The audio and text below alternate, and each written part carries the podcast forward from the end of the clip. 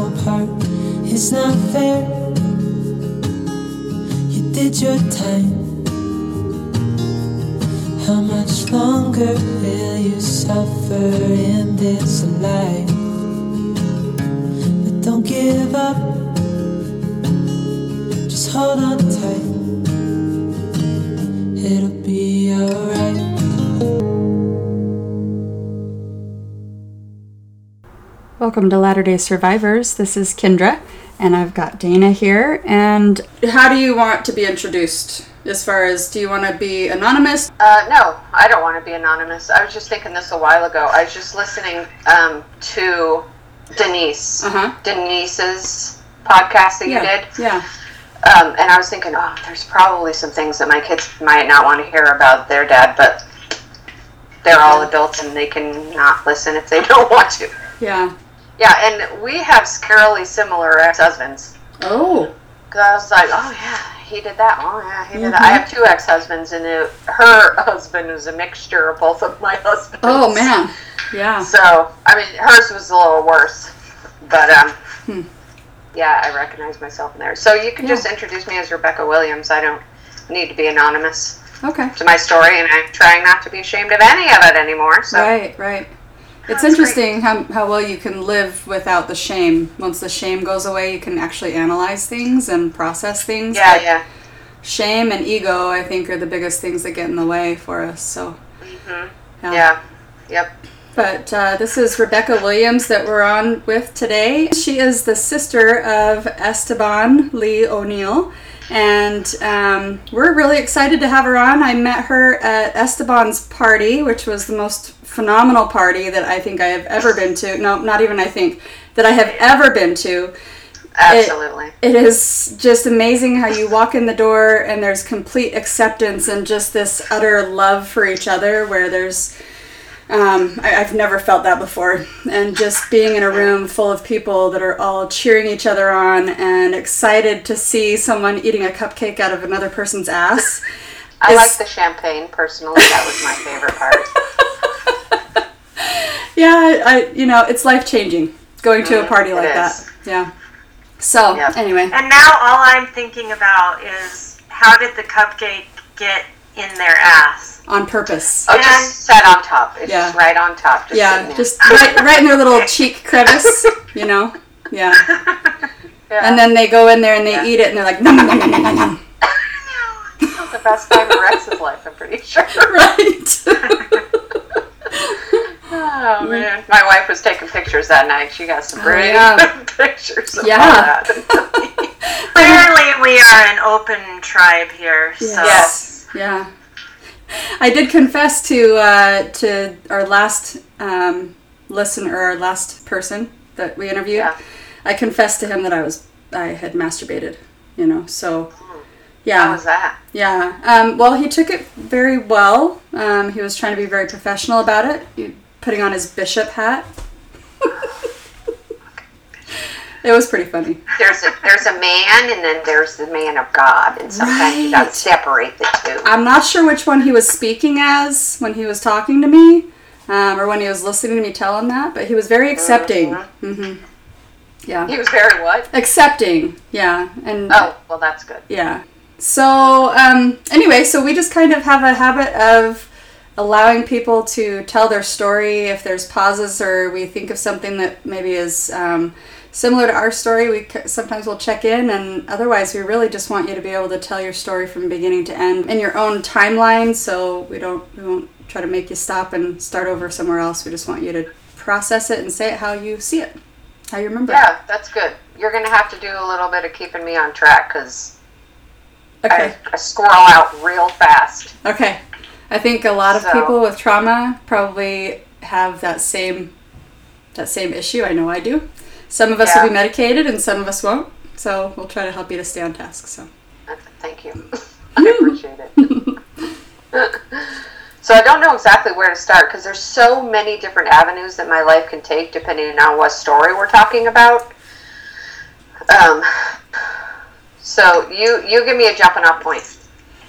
The first time we talked to your brother, he was actually the one that we talked to before we even started doing a podcast. And Yeah. Uh, yeah, and one of the things that he said that's kind of helped us is try to kind of think of what you're wanting to communicate to to the audience. So you're essentially meeting a bunch of strangers for the first time. So, like, um, you know what what is what is it about your story that you that you think other people really need to know? And then that can kind of give you the jumping off point of you know where you want to start um, and and where you want to end up. It's really just you know what what is it to you that if you had a captive audience for a couple hours which you do what is it that you would want them to know about you? Well, I think I'm going to think of it in terms as maybe what's the biggest obstacle I'm trying to overcome right now in my life, and that is me being able to have a voice. Mm-hmm. Because I did not have a voice for 41 years, and that is when I left the church. And so it's still, I still have a huge struggle every day with trying to find my own voice and knowing that I'm allowed to speak up or, or say my opinion or or anything really you know ask people to please stop doing that. Mm-hmm. You know Yeah. just stand up for myself because i never ever stood up for myself one time. I was a complete and utter doormat mm-hmm. until i left and now i'm like not quite a doormat but every once in a while people still like to wipe their feet on me hmm. but yeah. yeah. you know, it's all right. But I just, I think the one thing that I'm trying to fix with all of my children as well, because you know, I I did the best I could with what I had at the time, but I did a pretty good job fucking up my kids. You know, not knowing within the bounds that I had, I tried to work with my own personality and you know let them have their own space. But the more I'm out of the cult, the more I realize the damage I did to my children. So mm-hmm. now I do a lot of going back and Yeah. saying, "Hey, remember when I did this when you were a kid? Like, I'm mm-hmm. so sorry. I didn't mean it to go off like that. Yeah. You know, I have your best intentions." And the kids that are speaking to me now will accept it pretty much. I have one daughter that wants nothing to do with me or my wife, and we're just hoping that someday she comes around. But Yeah. Yeah. yeah, I, feel just that. need people to know that they have a voice and they shouldn't be afraid to use it. I guess. Yeah. what they call born in the covenant, you know, where you, your parents were active, faithful LDS people, and Oh, you sort of went down that whole path. Absolutely. How did We, you um, experience that? uh, quietly in the background, but taking the brunt of everything. So my maiden name is Lee, you know, just like Esteban. And we are descended from John D. Lee. And so we have the Mountain Meadow Massacre as our family thing to trace back to, you know. So definitely uh, born and raised in the church, strong Mormon family. When I was young, my dad was a bishop. My mom was crippled by depression and anxiety. So most of my life, she was in bed. And I know she was around for my older brothers uh, a lot more than me. By the time Maya came around, she just was tired, I think. tired of doing it, tired of being in a life she probably never ever wanted to be in, and a life she wanted to get out of but had no way out. Yeah. So, so yeah, that was interesting growing up. I, uh, I instinctively, when I was a kid, knew my place really young. It's crazy to me how tiny, tiny children will interpret an intention, you know, because when we're little, we don't have the words to understand what's going on, but we understand energy. Mm-hmm. And so, and we try and make sense of it in our little tiny brains, you know. Yeah. So when I was really, really young, I knew, you know, things that I needed to do, but my mom wanted a girly girl, and she got a, a tomboyish lesbian, and that was not in the cards for her at all. Yeah. So her way to handle it was to go overboard and try and make me do all the girly things and keep me away from all the boy things, you know. So when I was three, I started ballet and tap, and I hated ballet because it was so fucking slow and boring. God, I hated ballet. but I love tap, Wow. and I wanted to do tap and jazz, but I was not allowed to do jazz because you're not allowed to move your body like that. Oh. So I wasn't allowed to quit. I was only allowed to do ballet and tap at the same time. If I didn't want to do one, I couldn't do either one of them. Mm. So I started gymnastics, and that's where I stayed until I had to quit as a teenager. but yeah, I wasn't allowed to play soccer. I wasn't allowed to do anything boyish. We would go out to dinner, my brother, just older than me, was allowed five dollars in nickels to go play at the arcade, but I couldn't play at the arcade because little girls didn't belong in arcades. Mm. Which I just realized is super Yeah. funny because my wife has gotten me into gaming. so Yeah. now I'm a midlife 45 year old gamer. Yeah, nice. Yeah. you for not letting me go to the arcade. Right, right. So isn't it true that we all want what we can't have, right? Yeah, it makes it more desirable. Yeah, yeah. You're How fine. old were you when you realized that you were a lesbian? Six. Six. Yeah, when I really knew there was a difference. Like I, I am a kisser. I like to be touched, and Mhm. I um I did a lot of kissing. I never did anything uh, before that. Like I never had to worry about me and my boyfriends because I wanted nothing to do with penises. But I liked making out, you know. But when I was five, I pulled a kid from my class into like a corner outside after school, and I was kissing him in the corner. And my mom and brother happened to pull up to pick me up. Oh. And I'm sure my mother was horrified. But I realized just a little while ago that I wanted to know what the big deal was. Like all of my friends, you know, little girls run around and act dumb and don't want to get cooties, but they like the boys, you know, mm. how little kids do that. And I just didn't understand why my friends, like, why they would chase the boys and not the girls. so I kissed this boy to see what the big deal was, and I was like, "Meh." oh, okay. and uh, so then right after that, my mom saw that the chains got a little tighter, the box got a little smaller that I got to go in. But when I was six is when I started really to see my friends talking about how they liked boys and you know boys this and boys that, and uh, nobody ever mentioned the girls.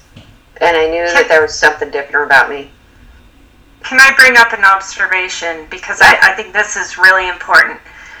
You were very young, and this wasn't a sexual thing, right? You like you, you weren't thinking about having sex and a and a penis and a vagina and all of that. I didn't know Where- about that shit. right. Right. So, a lot of times when we talk about uh, LGBTQIA stories, it always gets wrapped around in sex and how much sex, and it's a desire for sex. But it's not a desire for sex. It's it's a, a, a love and attraction that you know companionship, that kind of thing. You know, like there's no reason like interjecting just a just an observation, you know, I wish that I could get all my rest of my family to realize I don't I just want the same thing they want with their wives. hmm Like why the hell can't I love somebody too? Yeah. That's that's not okay with me. So Yeah. that's all you know, that's all you want is connection Mhm. with another person. And then you find out that you're only allowed to connect with certain people Right. that have penises. Yeah. Right. Right. So So, an observation from my side, um, just with what you were saying at the very beginning of feeling like you've done some damage to your children. Um, I, I kind of think about like what you said about you did the best you could with what you had. How I've given my mom and dad grace for what you know they did the best that they could for what with what they had, and I think Yeah. that even though I have I feel the same way about you know raising my kids in the church. I feel like I've I've fucked them up in some ways and that they struggle in some ways um, because of that. And um, so I, I feel that same kind of, you know, remorse and regret and shame and also have to give myself the same thing, the same grace where I can say, I did the best that I could with what I had, but not only that, I did a better job than my mom and dad did Yes. you know, I did a better job protecting my kids. I did a better job trying to do whatever I could to help them to be safe. But in also in the process of doing that, I was also preventing them from doing some of the things that they want to they wanted to do. You know, that were outside of the box that we're all supposed to fit in in Mormonism. Yeah. So Yeah, I struggle a lot with guilt because with my kids, I realize uh, I threw them under the bus in the name of religion so many times. Like I look back and I'm like, I should have stood up to you, you know, you know, stood up for you in this way or this way or this way, but I didn't because it wasn't like a priesthood holder didn't give me permission to, Right. you know, and like uh, my our second daughter just came out as trans uh, last year, and I've had a lot of conversations with her about how sorry I was that she couldn't tell me who she was. Sorry, I'm gonna cry a lot, just so you know. please do. We we welcome it. like I knew when she was born that there was something different about her, but I didn't know what. You know, I just had this connection with her, and um, I put her in a bubble, like hardcore, and I just wanted to keep her safe. But you know, we didn't live in the environment where she felt like she could come forward. You know, when she figured out what trans was Yeah. at 14, and so she sank into herself, and she very much lives in her head. Hmm. And I hate that she has zero confidence, you know, and she's so afraid of everything, but she's fucking brilliant. Hmm. So I hope that she can circle back around to that and find out who she really is and be okay with herself. But Yeah. I worry about her. I think that I might have done the most damage to her, but we're working through. We have a really good relationship, and she just was living with us for about a year, and she just moved out and is being on her own, you know, really on her own for the first time as her. And so she's starting to do pretty good and open up a little bit, but and I've just felt so protective over her all the time, you know. Like I th- and I and trans wasn't even in my vocabulary. I didn't even know to think that, you know. I I was very sure that she was gay, and um, you know, I have this picture of her. It's my favorite picture ever, and she's probably three or four, and she's holding a little princess wand from like a little Cinderella wand from her sisters, and wearing like a pearl necklace, and just this smile, you know. Aw. I'm like, yep, that's my kid. There it Yeah. is, right there. Yeah. So, so yeah, we're I try and mend it as best I can, and I hope to one day be able to mend it with my um, third daughter that doesn't speak to us. Yeah. But she, there's a lot of growing up and things that she has to get past too. So Mhm. I hope it circles back around. But Yeah. but yeah, lots of guilt for my parenting. I'm curious from your upbringing and realizing that you. What would you call it when you're six years old? Did you, did you identify that you were lesbian, or were No. you just you're wanting? You didn't. Okay, that's right because you had you had boyfriends, correct? Yeah, I did not have any words to know what what I was. You know, I just knew that other people did different things, and somehow innately, probably because my family is a bunch of bigots, heard comments about you know different things, and and they never talk about anything other than wives and husbands in church. You know, like what I liked was never talked about. Mhm. And so innately, I knew that I had to keep that under wraps, Yeah. you know. And so I had no idea what lesbian or gay or anything was. I just knew that I didn't like the same group of people and I better shut the fuck up about it. Mm-hmm. And I never spoke a word until I think I was in college when I mustered the ability to tell Esteban. Mm, And of course he was like, eh. you know, because, Yeah. completely So- accepting and loving and yeah. Yeah. Yeah, and I didn't have a really any kind of relationship with my mom. I didn't like her. She didn't particularly like me. And I don't know what it was. I know that she saw all the other girls, like my sister in laws in the family, as super competition. And Esteban was telling me that's pretty much what he saw when I was a kid, because we're 12 years apart. So oh. he has a completely different like viewpoint of my childhood. Hmm. I just knew that my mom was in bed all the time. She wasn't happy. I used to I used to hear her like pray crying next to her bed for God to please take her home. Hmm. Like she was a fucking miserable, miserable woman. Miserable. yeah. And so hmm. we were always at odds. I was a daddy's girl, you know, pretty much. But my mom was super controlling. And because my dad was a bishop, I had to look a certain way. You know, like before I came home from the hospital from being born, there was something like 35 dresses in the closet from ward members. Oh wow. Like there was a lot of expectations about this little Lee girl. Finally, the Lee's got a girl. Hmm. You know, I already had huge shoes to fill yeah. and I wasn't even born, you know, but I just didn't fit in the box and she tried like mad to put me in the box. You know, when I was three, I used to go to church with aloe vera plants, you know, rubbing on my forehead and my neck because I had to just sit there and get my hair curled with a curling iron mm-hmm. every Sunday as a sunbeam. I'd mm-hmm. skip into sunbeams in my stupid lace dress with my aloe vera because my mom burned my head again that morning. You know, like I had to look it. I had to look it. Mhm. So hoodies and Yeah. shorts. Even if you didn't feel it. But that's the whole Oh, yeah. premise of the church Yeah. is that I- fake it I till you make it. right? Very young age to fake it till I made it. Yeah. Fake it, fake it. All the Mormon church does is teach people how to lie. Mm-hmm. Yeah. What's a testimony?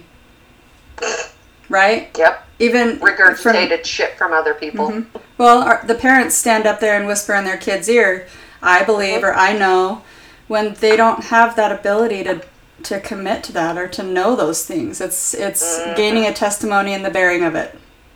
Yeah. And I remember when I was like three or four, I was laying on my bed listening to this tape that my mom got, you know, and I was just singing this song, and it was all about uh, when I grow up, I want to be a mother and have six children of my own. You know, like I didn't even know what it meant, but I was Yep. going to grow up and have kids. Right?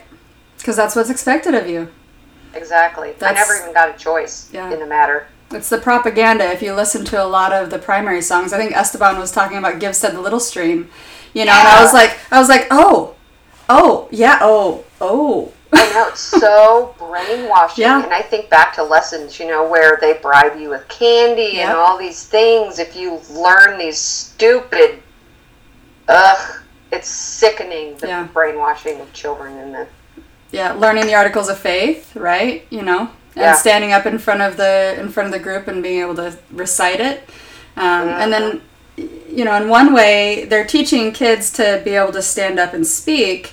But they're only allowed to stand up and speak about the things that are appropriate to speak about in church. Like they're not going to give them a topic and say, you know, come in and speak about um, how to love your family. They'll tell you this is what Yeah, you, exactly. this is the box. You love your family, even if your family's abusive. You love your family, so you have to fit in this box when you come and teach the lesson or tell, give a talk, and follow a and or a friend um, article or whatever. You have to stay on task. You can't go in Yep. there and say how you really feel, you know, or Yeah. even recognize how you really feel.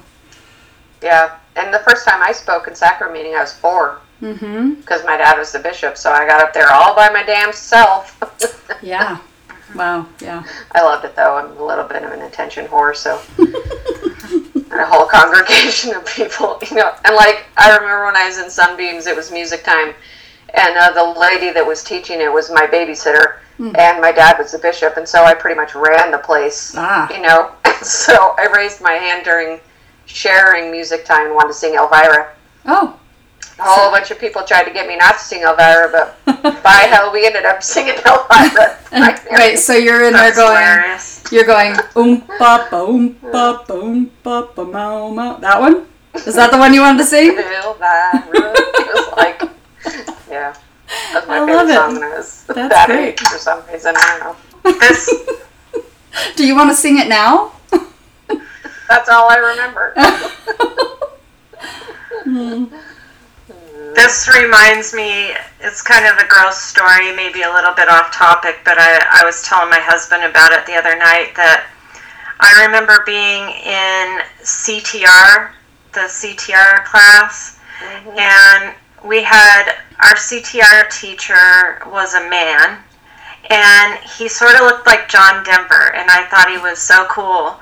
and he went to the redwood forest and took a bunch of pictures, and he invited the entire class over to his house to watch the slideshow of the um, redwood forest. And I was the first one who got there, and so he was having me like put out the glasses and pour the soda for everybody, and then I would go and answer the door. And I have this distinct memory of of actually thinking like I'm like the wife of the home. I'm being the hostess, and I I it's so gross to me to think of it now, but like I was the girl fulfilling sort of the wife role because he didn't have a wife. And how old are you when you're in CTR class? Like, Seven and eight. I- Sorry, before you get baptized. yeah, so like how how weird and gross. And we and he sort of played in on that too. So like I was the little the little makeshift wife for the evening and I just think back on that with such gross such gross memories Yeah. of Mhm. how how gross that was.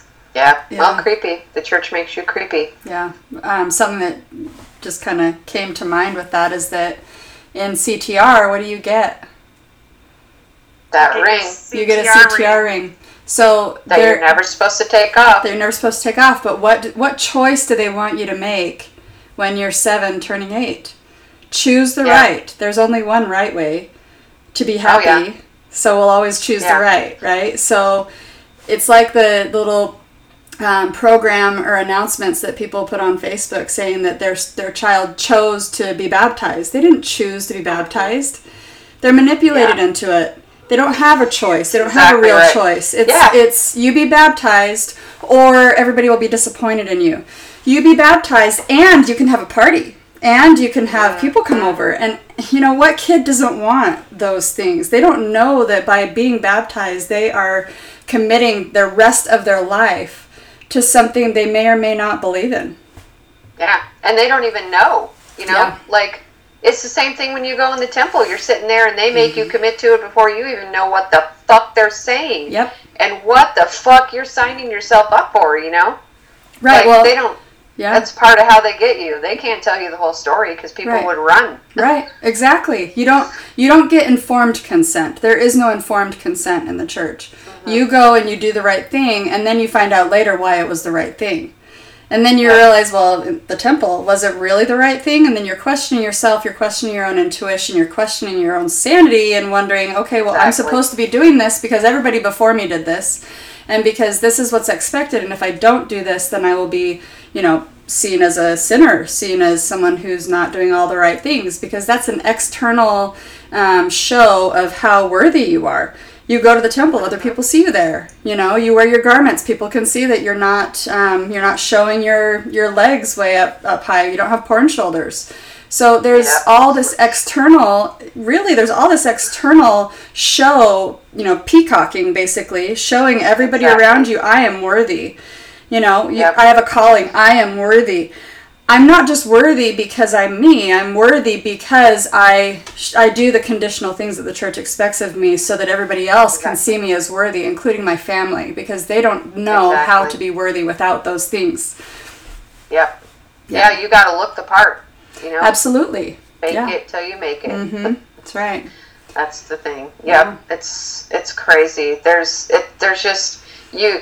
The whole illusion of agency mm-hmm. is nobody has agency. You have agency to choose what they want you to know mm-hmm. and regurgitate. But anything beyond that, you agency doesn't touch that. Right. You you've seen the yeah.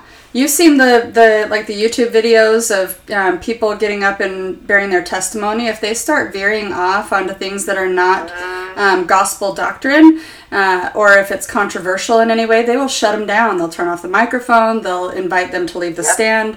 So there there's proof that there is no freedom. You know, there's no agency in order in, to do the things or say the things that I'm really thinking or feeling. I have to conform with what their um, belief system is, and and if I don't, then I'm cut off. I'm shunned. Um, Yep. Yeah, yeah. It's it's pretty interesting. When you leave, you can see it, but when you're in the middle of it, you don't see it. You don't know. You have no, No. idea because you don't have. You know they. Um, oh my god, I'm so happy I can't fucking remember this off the top of my head. uh, Yay! You forgot Um, something. I know. I love it when I forget church things. I forget Dang. some forgot something. I Now I didn't want to forgot remember. altogether. Tell me what you were just talking about.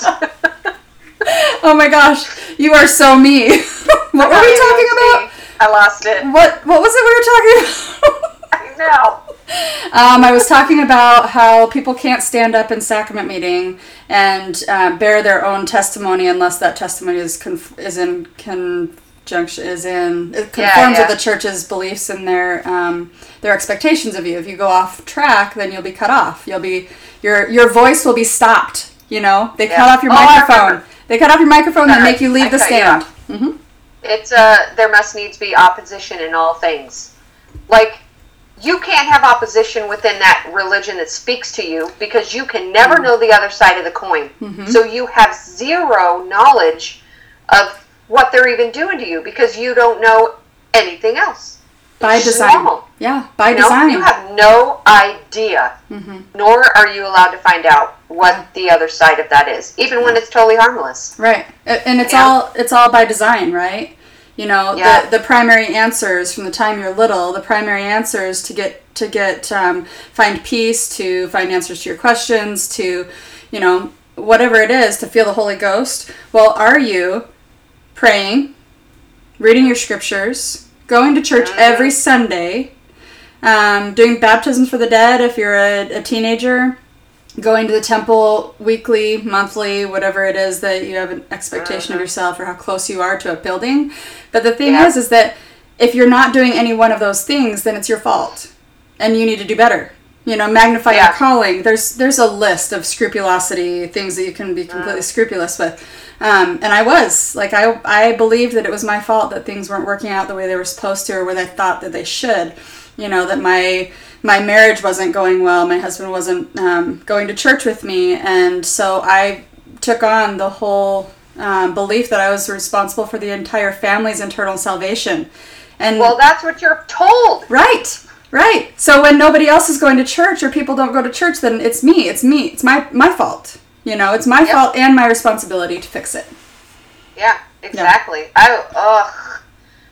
Yeah, I was told by a bishop. So my last marriage. Sorry, I just jumped about 36 years of my life, but It's okay. my last marriage. Um, it was it was terrible in the sense that I married the polar opposite of my abusive first husband, um, and I don't want to say anything ill against him because he just he did the best he could with what he had, and he has autism, and I didn't know at the time, but there was a ten year marriage of zero emotional anything, and it was devastating to me because I'm the opposite of that, you know, and um, it it just it was an awful neglectful time in my life you know? And um and so i would go to the bishop often which happened to be his best friend and our neighbor and i would say i just i need help he's not when we have family home evening he sits at the edge of the room you know and i came into this marriage with five biological children and um he didn't know what the hell to do with any of it you know and so he just stayed in his head, never really had anything to do, never really helped with anything. And I would go to the bishop and I would say, please help me. I don't know what to do. you know, I, I want to try and draw him out. Mhm. And time and time again, it was you need to pray and read your scriptures and go to the temple and blah blah blah. And you were given a blank slate of a husband. Hmm. So this same fucking bishop was a huge reason that started my exit of the church. And um, I went in for a totally different reason that is a whole different story that we can get into. But basically, was told you were given a blank slate of a husband, and if he's not what you want, it's your fault because you had the chance to mold him into what you wanted. How did you get there? From like, so are are you living like the Mormon upbringing through your teenage years, and did you like how did how did you get to that place? Yeah, so thanks for circling back around the beginning of it. So I knew from very young age that I had to overcompensate. So I was going to be a good Mormon girl because I don't want to bring shame to the Lee family of all families in the world. Don't shame mine. And um, I did exactly what I was supposed to do. I didn't understand half of it half the time. I didn't know what the hell I was doing, but I was doing it anyways. You know, I was just going along, pretending, saying what they wanted me to say, making up spiritual experiences so that I could be just like everybody else. You know, like your mind can make you believe shit. And I look back now and I'm like, oh my god, I don't even know. Like crazy. It makes me feel crazy Yeah. and I can't trust myself. Yeah. You know, but I I did it, and I started feeling suicidal as a teenager. It made me suicidal because I couldn't handle it. You know, I was in high school, and um, there was this in my high school. There was one lesbian couple. And where my first hour class, I could see straight across to the junior hallway, and they would always make out at their lockers, you know. And I was like, oh, and everybody else was like, oh my god, and I was like, oh yeah, oh my god, like I wanted that so bad, but I was like, no, that's so terrible, Yeah. you know, like trying to gawk, but it um, the deeper I had to retract into myself, the more I took it out on myself, you know, and uh, yeah, that started started my suicidal ideations were pretty young, but I just kept going along, kept going along, you know, doing what they wanted me to do. When I was 16, I had a Sunday school teacher, and they were a couple, and they were 20 years apart. Just realized Yeah. they're 20 years apart. My wife and I are 15 years apart. But I became really good friends with them, and I would go over to their house and hang out. And um, and the husband drank near beer, and so he he didn't drink beer, but you know he did what he could to get by, I guess. And um, we were at a fireside, and I was sad probably because in my life I hated myself. My parents didn't like me. You know, like I had reasons to be sad. And um, my this leader noticed and and pulled me aside, and and uh, I have no idea what we talked about. She's like, you know what? Why don't we go get some ice cream? And I'll have you back by the end of it, so nobody will miss you, you know. But I, I know you need to talk. Mm. So, what should have been a red flag, but I was raised naive and stupid and trust every mm. adult that you come across, you know. So I'm like, yeah, sure. So we go to get ice cream, and she's talking about me. She's asking me a lot of questions about my dad. And I said, yeah, I mean, he's kind of scary. And at this time, I would describe my dad as a as the perfect mixture of King Triton and Heavenly Father. That's how I saw my dad. Like if I pictured Heavenly Father, it was my dad. Hmm. He was- yeah, from the, from the He was Mermaid. he was perfect.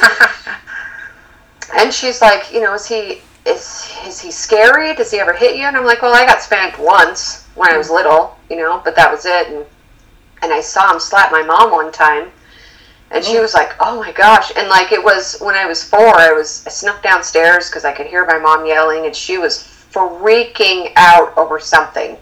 And my dad was trying to calm her down, and I was peeking like around the wall. They had no idea I was there. And he fucking slapped her to get her to shut up.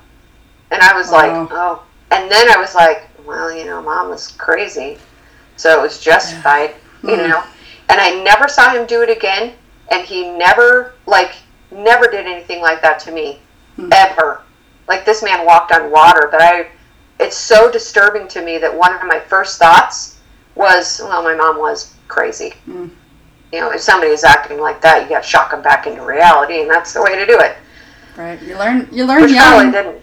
You learn young to Yeah, believe that those things are appropriate or that that's the right way, and you know, especially when there's no debriefing or discussion or you know, I did the wrong thing and I shouldn't have done that, and you know, what you Yeah. saw was not a good example. No, just, we're just we're Yeah, expected to just kind of be okay, you know.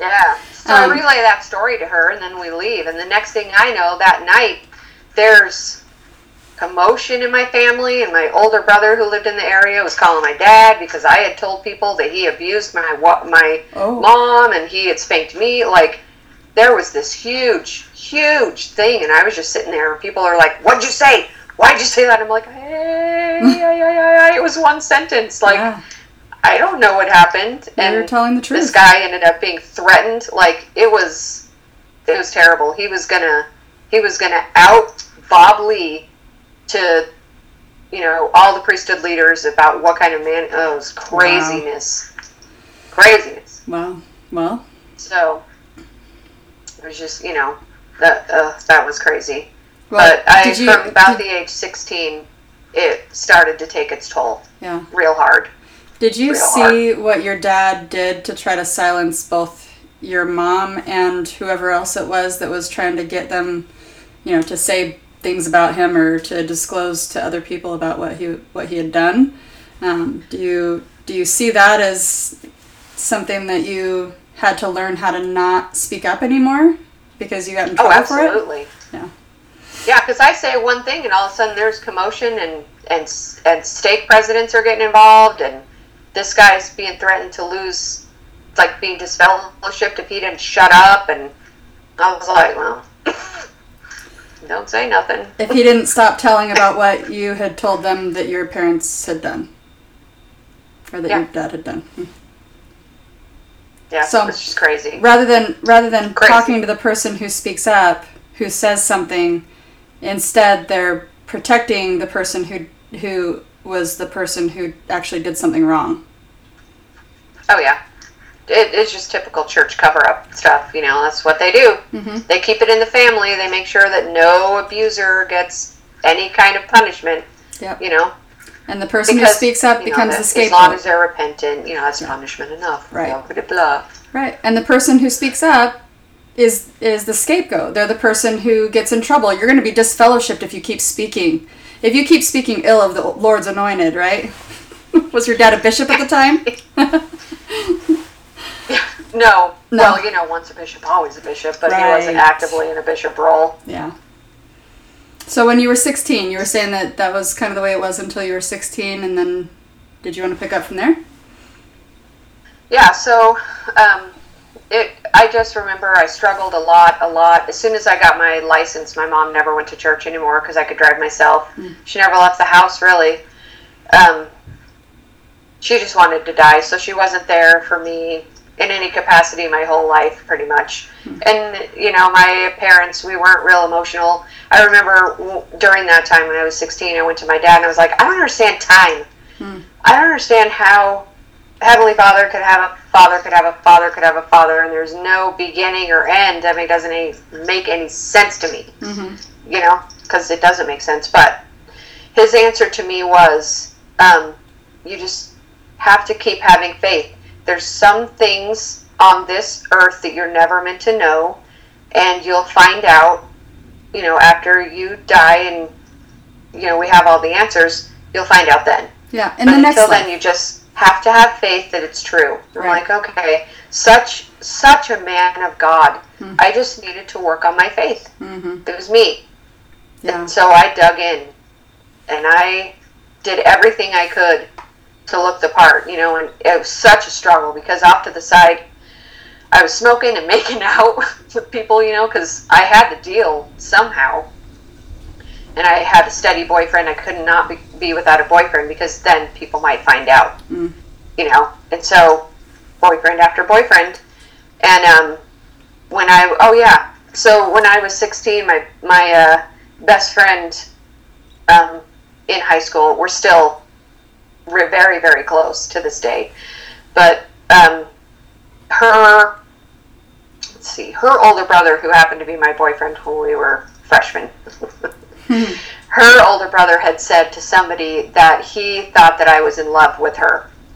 Oh. And that touched the deepest fear that anybody could ever have. You know, mm-hmm. like that that was my deepest, deepest fear that nobody could ever find out. And mm-hmm. he was joking, you know, maybe because I always was really close to my friends. You know, I just Yeah. plus I'm a touchy feely person. Mm-hmm. And so as soon as I heard that, I stopped speaking to her. And our lockers mm-hmm. were right next to each other because our names were similar.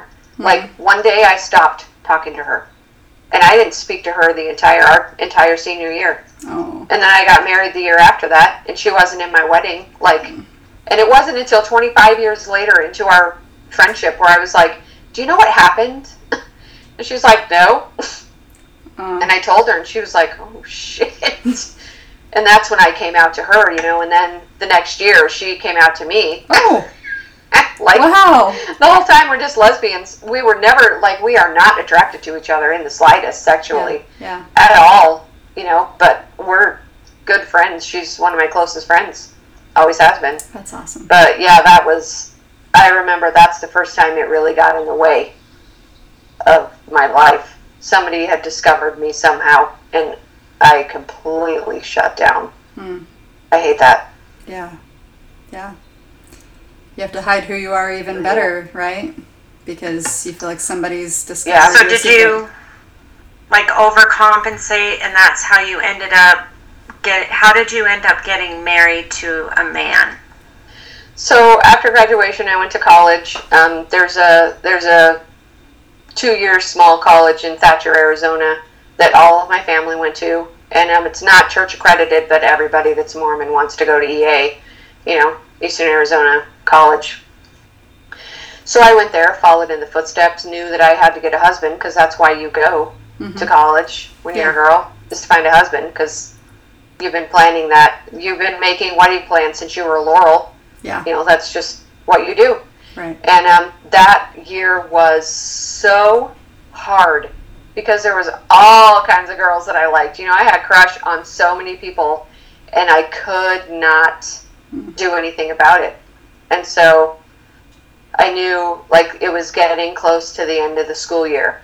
And i remember praying that i either needed confirmation that i needed to go on a mission or get a husband and the next week is how is when I met my husband, which I'm sure that you know there there was no divine intervention. I'm sure I saw an opportunity in myself and jumped on that and called it opportunity. You know. Mhm.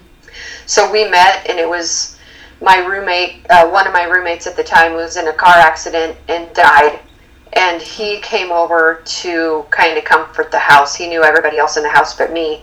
And he was coming in the doorway, and I was going out the doorway, you know. And I, in a moment when we passed, I saw his soul and I saw how wonderful of a man he was, and I was able to see who he was through Heavenly Father's eyes. And he was just wonderful. And two weeks later was the end of the school year, and I went to Colorado, and he followed me, and we were married in September of that year. Hmm. What year was that? that was it. 95. Okay. I got married Wow. in 96. And there were so many red flags. So many red flags. But you're taught to ignore guy. those things. You're taught to ignore those things. You're taught to not trust yourself. You're not to you're not supposed to trust your intuition, especially when it goes against what you've been taught. It's time to get married. You went to school to get your MRS degree, right? That's what my brother-in-law calls it, which drives me it drives me absolutely insane. But you know, you go there to to go get your MRS. There for women, you're not going to school to gain knowledge and to get a degree. You're there to get married. Yeah. Yep. So can I ask a personal question? Sure. Have were you and you don't have to answer. Um, had you had sexual experiences with men or women up to that point, or did you fully do the whole save yourself till marriage and your first encounter was your husband? Did you marry him in the temple? Oh yeah. So when I was, I didn't have any sexual experiences like that. Um, I started, I started masturbating when I was very young. I was like four or five, and um, I was molested as a small child from a cousin, but I have no memory of it. I know because Esteban told me. Um, Um, and he had told my parents, and they basically told him stop making up stuff and to never speak of it again. So I have no memory, and I'm okay with that. Um, but I, it's not normal for a four or five year old to start masturbating. so I don't know what happened to me, but I know that it was, it was not normal. Yeah. And so I was a very sexualized child, but I had never had any sexual experiences past, you know, making out. And yeah, I wanted to save myself. I couldn't be that. My mom got pregnant when she was 15 and had my oldest brother when she was 16. Oh. You know, so and I couldn't, I couldn't follow in those family footsteps. Right. You know, so yeah, I, I waited until we were married. the The sexual abuse from him started before we were married. Hmm. Uh, he he had broken his back in the MTC playing basketball, I guess, and so he had a bad back. He ended up coming home early um, because of a back injury, and uh, so he was in a lot of pain. And he'd gotten a job in the area that had him be on his feet all the time, and his back hurt. And and uh, he had gotten his apartment, and I was over there, and um, he and we I'm sure we were making out. We made out all the time, and so he was aroused and and uh, wanted to to masturbate, but you know that's that's forbidden, and so he convinced me to masturbate him because we were going to be an eternal couple anyways, you know, and and uh, he justified it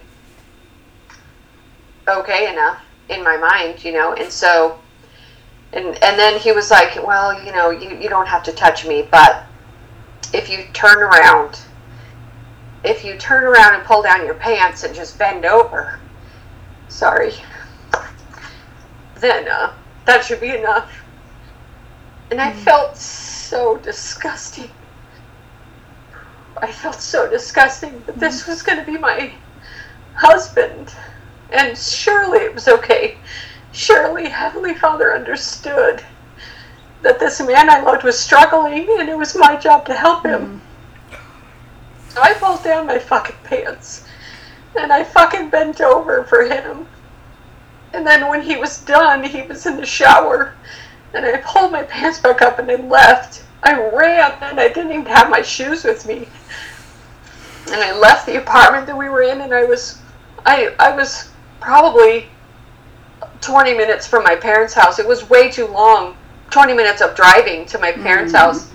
And I was alone and it was dark and and probably a half a mile down the road was the restaurant that I worked at, but in between there was a huge empty field.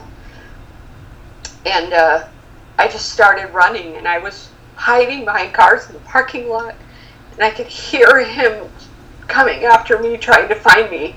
You know, and his voice he, he just was so concerned sounding, but I didn't believe a fucking word of it. You know, I was traumatized. And so I started off across this field barefoot. It was so awful. And it was dark outside, and I was just trying to keep the lights in the distance in my vision. And it, I finally made it across this fucking field of brush and, and stickers. And I make it up the bank to the parking lot of the restaurant, and he's fucking sitting there in the car with the headlights pointed right at me. And he ushered me into the restaurant so we could sit down and talk, and we were in a booth, and he got me into public. So I had to stop crying. I had to look mm-hmm. okay. You know, I played the Relief Society part where you pick up the phone and after you're screaming at your kids and you're like, hello, hi, how are you? You know, I put on the face and I went in that restaurant and I sat there across from him while he tried to explain to me what had just gone on. And I fell for it. What was his explanation? I, I don't remember, but I know it's probably a bunch of bullshit about how he loves me and how Heavenly Father can, you know, he'll understand and he'll forgive both of us because we're going to the temple. And I did, you know, I did him a service. Some kind of bullshit. The, the man is full of loads and loads of bullshit. Yeah. He is a complete narcissist with a great char- charismatic personality. Yeah. And to this day, he gets away with it. Um, so, I just want to point out that, like, the dignity factor in that, you know, like, like removing your dignity can be just as traumatic. You know, I just I feel for you so hard when you when you're talking about that because so often so often these abuses maybe your actual body wasn't physically touched but your dignity was removed and your body was used for self gratification of somebody else while you receive absolutely nothing out of it except for the loss of your dignity. Mm-hmm. So often, a, just a woman's body is sexualized, and there doesn't have to be any care for her at all, or any any satisfaction for her at all. But but she can be put in these circumstances where she, where her just her dignity is removed. So you you talked about some red flags, and I'm wondering if the red flags that you saw were also part of him grooming you. You know. Oh. So oh, yeah. grooming Absolutely. you from the very beginning. Um, the other thing that kind of came up for me was thinking about um, the history and origin of the church. You know, who was the person that came up with the idea of the church? He was a fraud.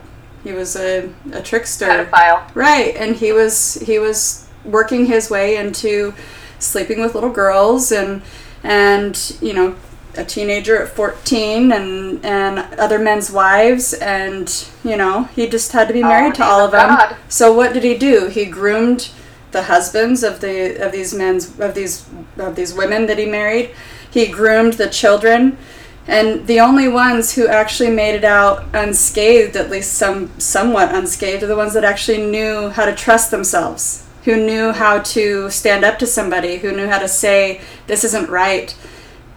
You know, but the rest of us, you know, it's a it's a generational curse. It's a generational trauma. It's generational oh, yeah. abuse that just keeps getting carried forward and forward. And with your abuse as a little girl and not remembering it, it may not be a memory in your consciousness, but it's a memory in your body. Oh, oh yeah. And at 4, it's in my brainstem when you're that young, that kind of trauma is, is in your brainstem. Just that's where it's programmed, you know. Just like all the rest of the shit. Mm-hmm. So we ended up getting married in the temple. We went to see the bishop, you know, because we were going to confess to going too far. You know, we didn't have sex or anything, but you know, we needed to repent before we got our temple recommends. Mm-hmm. And so the guy doesn't ask any questions, you know, because the penis hood, and no, you know, nothing happens. I remember the night before my wedding, my mom had a talk with me, and she was like, you know, you don't have to do it. If you have done something wrong, you don't have to go to the temple. Hmm. Basically, accusing me of having sex. And I was thinking to myself, you have no idea. Right. You have no idea. Mm-hmm. and I know, I know I wasn't going to tell anybody, but right she had no idea. So we got married, went on my, you know, went on our honeymoon. When we came home, I couldn't walk because I was so sore, you know, because mm-hmm. I was a vessel. Oh. And it was awful. Mm-hmm. and there wasn't, like, a lot of our marriage was sexual abuse. Um, he never hit me. I wish to hell sometimes he would have beat the shit out of me so that somebody could have saw a bruise, mm-hmm. something on the outside. But it was, you know, just like the church does to everybody. It was psychological rape yep. from the very beginning.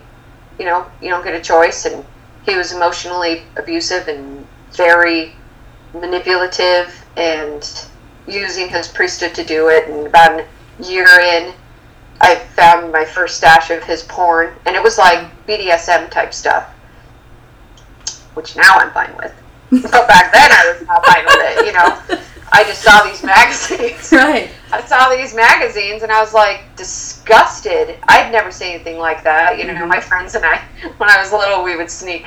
Somebody got a hold of a Playboy, you know, yeah. and uh, I was like, oh my god, why? Oh, it was a Playgirl. There oh. was a picture of a guy standing next to a bicycle and his dick's hanging all out, and I was like, like, yeah. like, oh my god, and I was like, oh my god, this is terrible. But can, can I ask another really super personal question?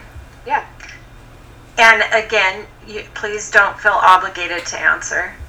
um, I'm curious about your feelings, even just like, even just if there were any occurrences of just regular sex, what like how traumatic was that when that's not your sexual orientation?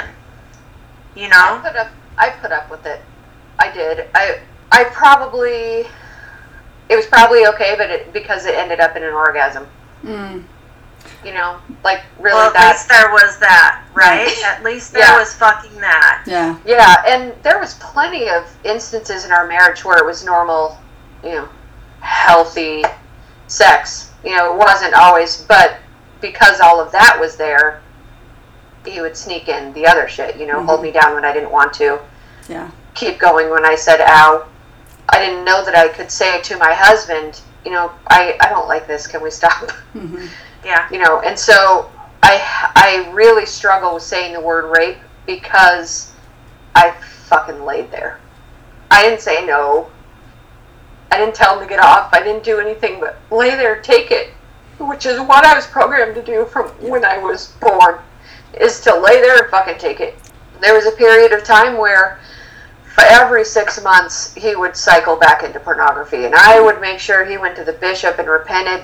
Man i was a supportive wife and i would pull my fucking bootstraps up and do it all over again and love him and support him and all this shit and he kept just fucking around. He i come to find out when he was in the elder quorum presidency uh, we had three kids at the time.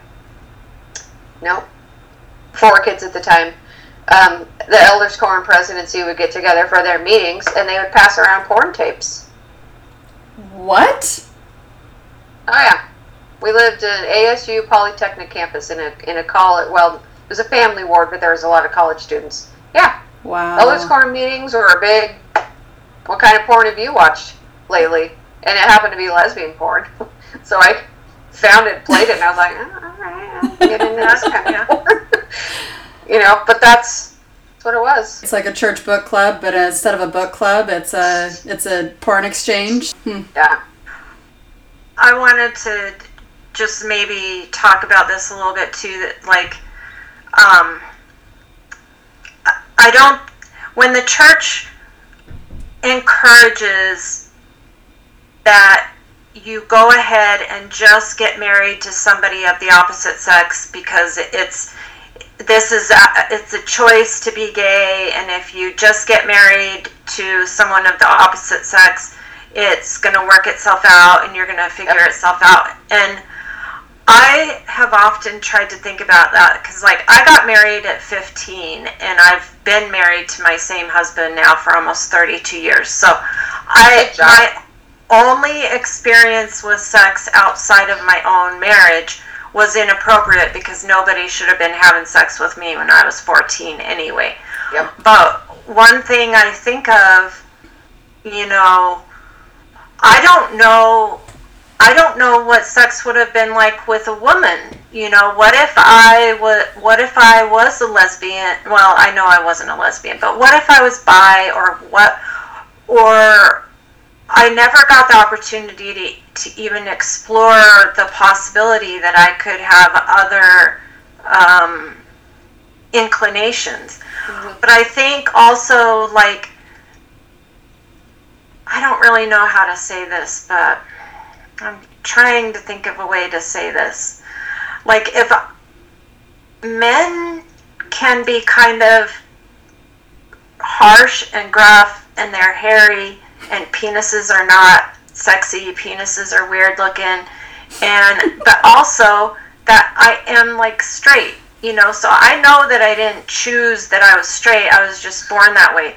But what if i in order to fulfill my religious obligations let's say that roles were reversed and you had to be gay and in a, a same-sex relationship in order to be quote quote righteous and i try to imagine what if the only way for me to be righteous and attain the celestial kingdom would be for me to be having sex with women and you know what i wish i was a lesbian I, I do, but I'm not. And so people don't realize. Imagine for a minute, we got to have all these dudes imagining for a minute, you know, the Q15. What if they were told that they had to have sex with men for their eternal salvation, only that wasn't their sexual orientation?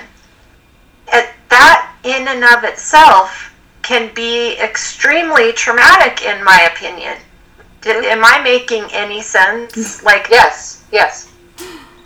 you know, I, I often wonder about that too. Like, I don't think people put themselves in the in the place of LDS uh, in, in the place of Mormon LGBTQ folks who enter into this marriage so that they can do the whole covenant path and have kids, you know, and all the while they're they're having a sex life with somebody that is not their sexual orientation, that's got to cause some trauma in and of itself. That's Yes. in some ways. Yeah. Well, it's a complete betrayal of yourself over and over and over and over and over and over. Mm-hmm. You betray who you are as a person.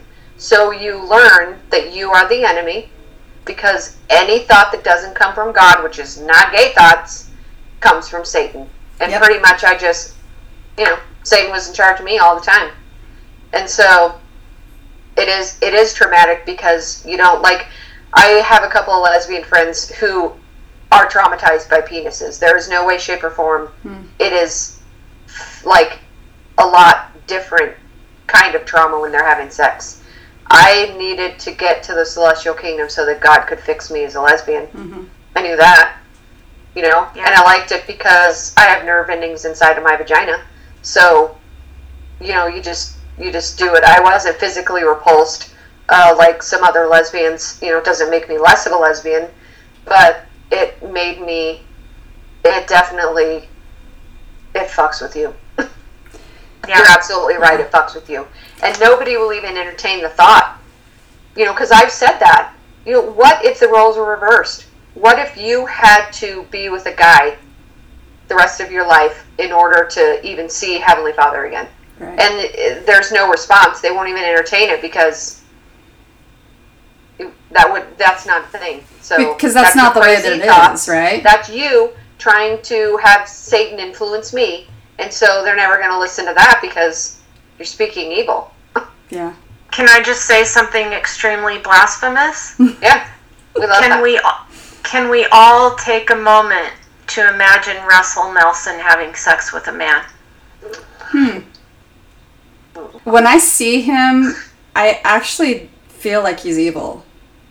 So I don't really care So what do his, I. I don't really care what his sexual orientation is. I think he's an evil man. yeah, Love to tell Russell Nelson, you know what, dude? You have to. Heaven is really full of gay people, and so when you get there, you're going to be having sex with dudes. You know, That's, I would love the opportunity. Russell, if you're listening, I'm imagining you in this moment having sex with dudes. I think he would be a much more compassionate person, and I think that he probably, um, you know, the the closest I've been to heaven in uh, forever was Esteban's party. I'm serious. I'm absolutely serious because you walk in there and it's just complete acceptance and love no matter who you are, what you are, what you've done in your life, how you, you know, what your sexual orientation is, um, whether you're an addict, whether you're not an addict, whether it doesn't matter. You are a person, you're a human being, and the people I think that see human beings the best are other people who are either traumatized in their life. he Esteban is a core core part of why I am alive. A core part. hmm you know it's we there was lots of years there where we were not in contact and he had to disown our entire family including me because i was fucking brainwashed Mhm. you know but um it he i can't even believe number one that i get to be in his life again it's the greatest opportunity the universe has ever handed to me Yeah. because he was my idol when I was a child. Hmm. the worst day of my entire childhood is when he left on his mission. He's a core part of who I am Yeah. today and why I'm alive. He's one of the best people on the planet. I agree. Absolutely agree with that. Yeah. And there is nobody more accepting than him. Nobody. Mhm. You know, and it's it's exactly what if heaven can be a place on earth, it's in their house. Yeah. Well, it's with Yeah. people who are completely accepting, right? People who love you no matter what. There's what we've been trained to believe, or what we've been brainwashed to believe, is that we are uh, not innately worthy. That we our worth has to do with our worthiness, and our worthiness is based on things that are that are counterintuitive to us being who we are and Yeah. be able to trust ourselves. You can't trust yourself because there's nothing inside of you that's going to tell you what you should do. Everything that you should be learning how to do and um, learning whether it's right or wrong is outside of you. That's why you say a prayer and you ask the Holy Ghost to to give you some confirmation. And the Holy Ghost is just dopamine. You know, when when I have my own intuition telling me that I am correct, when I trust myself, there's dopamine and Yeah. that's not the holy ghost and i'm no longer willing to to give away my power or willing to give away the credit to something that doesn't exist Yeah, and I still struggle with that. You know, there was a poignant moment. I uh, I was listening to another podcast, um, Latter Day Les, uh, yeah, Latter Day Lesbian. Yeah. Forgot for a second. Sorry. um, but she was saying that um, the church, the old Bonneville Communications website, has had it's had been taken down, but I found it um, again. But they had a section on there about um, basically they admitted to manufacturing spiritual moments, and they are the company that made all of the seminary videos. And so they manufactured spiritual moments for seminary movies for every youth that ever saw it. It wasn't real and admitted it on the website. mm-hmm.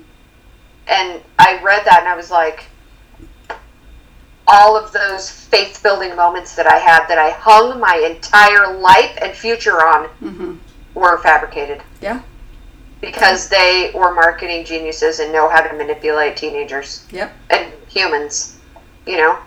yeah But it, it was a legitimate thing mm-hmm. that they claimed. I mean, they don't claim it anymore. They took it down, but Heart Sell, that's what it's called. yeah They entitled it Heart Sell.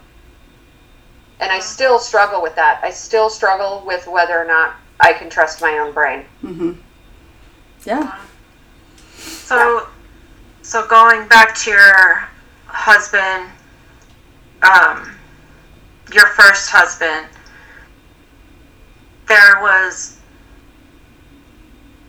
that you're in a relationship that you're quote quote supposed to be in, following the covenant path, and how how did y'all what else happens i guess is what i'm trying to say Well, pretty much, if he wanted it, we did it.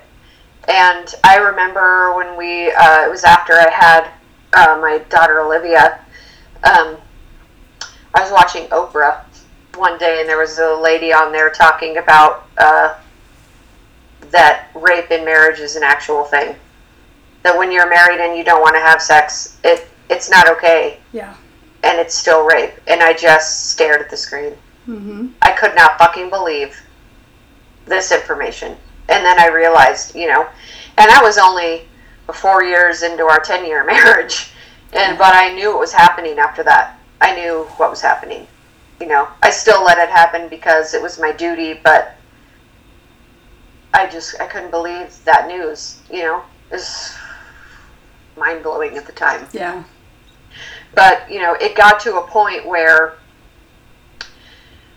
it was my fault that he kept looking at porn because I wouldn't have sex as much as he wanted, you know. And so literally after we would have sex for about 10 minutes, I would say out loud to myself repeatedly, I love sex. I love mm. sex. I love sex with my husband. It's wonderful. Look how happy he is. I was brainwashing my fucking self yes into liking sex. yeah well i know the church is true I know Joseph Smith was a prophet.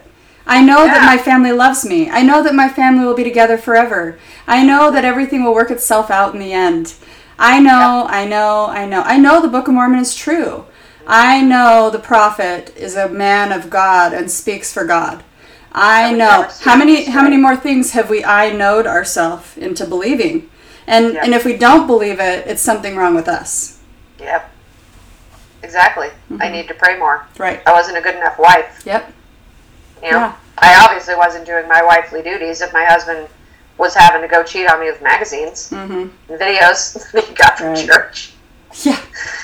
Oh, Oh, what geez. if the what if the twelve apostles when they have meetings it's just a big orgy? That's interesting. So they're all gay men, right? It's true. But they keep each I'm other secret. Yeah, I'm convinced that polygamy went away because the wives figured it out and started getting together. And then the and then the husband, the priesthood's like, no, fuck this shit. Right. We're not needed. Yeah. Well, because the women, make themselves relevant. the women could be compassionate to each other. I bet. You know, yeah, they could. I s- was okay with polygamy the entire time. I never had a problem with polygamy because I was like, I'm sorry, there's gonna be other wives. I think I can make it. I think this is a really big deal for Mormon women, though the whole idea of, of sex and and even um, I know that there's like faulty statistics that float around out there. You know, they they tell women that you know, 70% of women cannot orgasm with penetration. And so you're sort of raised to believe that it's you're not going to enjoy it anyway. So when it's really crappy, you just figure that you're part of that majority 70% who cannot orgasm and who isn't ever going to enjoy sex anyway. So you endure your wifely duties. And you know a woman's sexual fulfillment really comes from her brain. Mm-hmm. And if your brain is already convinced that your body parts probably don't work then when you are having sex and it is not fulfilling then it just becomes this thing that's like oh well i guess i'm broken and for a long time, I was so pissed at God specifically for making me a woman mm-hmm. and making it so unfair that men got to go until they were finished and women just are sort of left hanging. And you didn't even understand what your anatomy was or what it was capable of doing because it was it, it just never even entered your thought. You just didn't know at all. And so, and then you also have the men who are have this uh, same expectation. If their wife probably can't orgasm or can't have a, a fulfilling sex life, then he then he's off the hook too. He doesn't really have to try because her anatomy just doesn't allow her to enjoy sex. And I think it's uh, I think women are robbed of having fulfilling and enjoyable sexual ex- experiences. yeah. Yeah.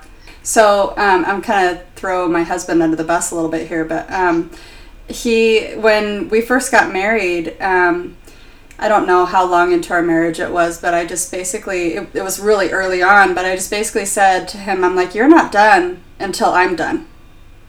He didn't understand. He did not know women could have orgasms. He didn't know. And so that's another thing that comes up in the church. I've met so many women, um, whether it was in Colorado or here, it doesn't matter where. When we are raised in the church, we are raised not to be sexual. We are raised to be shamed of sexuality. We were raised, we're raised to, um, you know, see ourselves as dirty if we um, believe that we have sexual thoughts, because all our all our sexuality comes from our brain, or comes, you know, our attraction comes from our brain. But um, you know, if we as women don't speak up because we have been taught not to have a voice, then how do we even know what happens with our bodies if we're never taught those things? How do we know how to um, orgasm? how do we know unless we watch porn or unless we are taught by somebody else? And when our mothers also probably didn't orgasm or probably didn't know how, probably didn't masturbate because they were told not to, and then they taught us not to do those things, then how do we actually figure out how to be sexual with our husbands? Because we also Exactly. know for a fact that women take some time to warm up. It's not just you know, wham bam, thank you, ma'am. Okay, I'm ready. Are you? No, I'm not. By making me feel aroused, we're making you have a better experience also. So, Yeah. yeah, I think there's there've been a lot of women that I know that don't have orgasms. They've never had an orgasm. They've been married for years. Yeah, that's crazy. And I just realized. Can I tell you what I just realized? hmm Yes, do. This is supposed to be your story, and we keep talking. We no, do. you're good. I love it. This is a great conversation. Um, because you helped me. It's it's a it's a collaboration. You're good. but I just realized during this part of our conversation that the the way I made it through was because uh, I had a lifetime experience with myself, Hmm. and um, I could do a lot of breath control, and so you know that I I orgasmed a lot during sex, but I just realized that's why.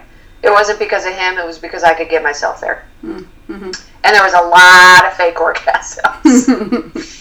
you know, I did a lot of faking it because Yeah. it, it just wasn't pleasant at the time. But that's how I could make it through for so long with two husbands. Yeah. And the second husband, he, you know, he was emotionally unavailable. You know, it's not his fault, but there was not sex hardly at all. Yeah. And I was okay with that. Yeah. I had come to the fact, you know, I could never be a lesbian, but I, it's okay that I never had sex again because my sex experience in the previous marriage was Right. shitty.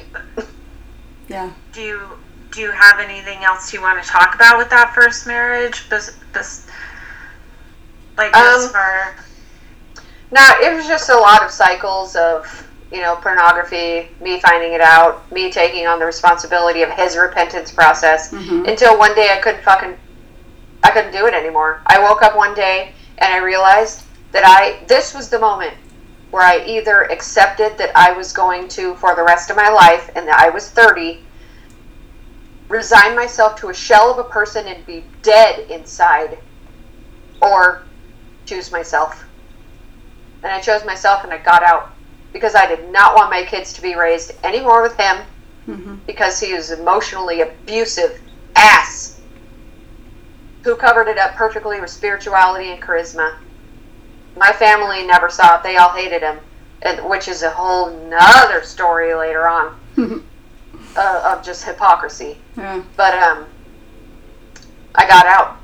Yeah. I didn't know what the fuck I was going to do, and I was living with my parents, which is the only way I made it. Mhm. You know, and and uh, my older brother paid for my divorce, and it was terrible, and he's just Wow. awful. But yeah, I decided that I wanted to be an alive person, so I got out. Yeah. Tell us about that journey. What was it that was the catalyst? What was was there a straw that broke your back? Are you the camel?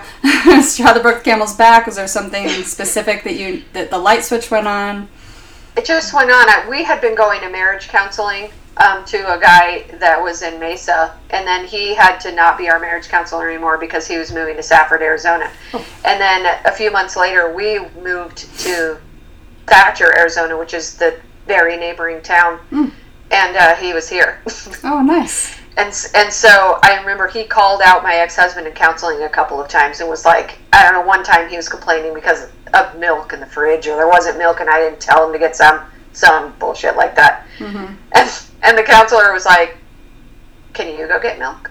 Why does she have to be in charge of the milk in the fridge? And we didn't go to counseling very much after that because this guy saw right through him, you know Yeah. but um, I started seeing him again, and um, I was like, "There's things about my marriage when we were seeing you the last time that you didn't know, mainly sexual abuse Yeah. and rape." And um, so he said, "You need to decide what you want. You have to decide what you want. I can't tell you to get divorced. If somebody," he said, "I will tell you somebody in a similar situation, it's abusive." And I wouldn't want them to stay in a relationship like that hmm but you have to decide for yourself. And then one morning before church, we woke up and we were having sex, and he rolled me over and was holding me in the pillow. And uh, I didn't like it, and then I realized I somehow got bravery to say, I don't want this anymore. We need we need to separate. I haven't loved you since our third child. Mm. I think partly I made that up as an excuse, but really I think it was true. I just died along the way, you know. And um and he it was a whole thing. My dad kicked him out of the house, you know, that started that whole process, but it literally was a moment. I could not have my face held into a pillow one more fucking time. Yeah. Nobody should know how to not suffocate themselves in a pillow. Nobody. Yeah. Yeah. It's a skill that I have. So if anybody tries to suffocate me anytime, you know, but It won't I work, right? So I have a I have a question for you that just kind of came to mind, and I don't mean it to be insensitive, but just uh, thinking about when you were talking about after your third child, you became a shell inside. I kind of wonder if your mom was actually not heterosexual. Oh, I don't doubt it. I mean, I they produced two gay children. There was gay somewhere in the family. Yeah, but she you couldn't. know. she But I couldn't thought eat. about that a lot because I am gay. Yeah. You know, Yeah. I thought, no wonder she's fucking crazy. Yeah. Wanted to die every second. You know, Mhm. she did. She like you were saying, Dana. She never got a chance to explore anything. She was pregnant at 15, hmm trying to escape an abusive family. Yeah. You know, she grew up and her brother raped and physically beat the shit out of her and was protected by her mom. Yeah. He never got in trouble. Yeah. It's generational. It's generational. Oh yeah.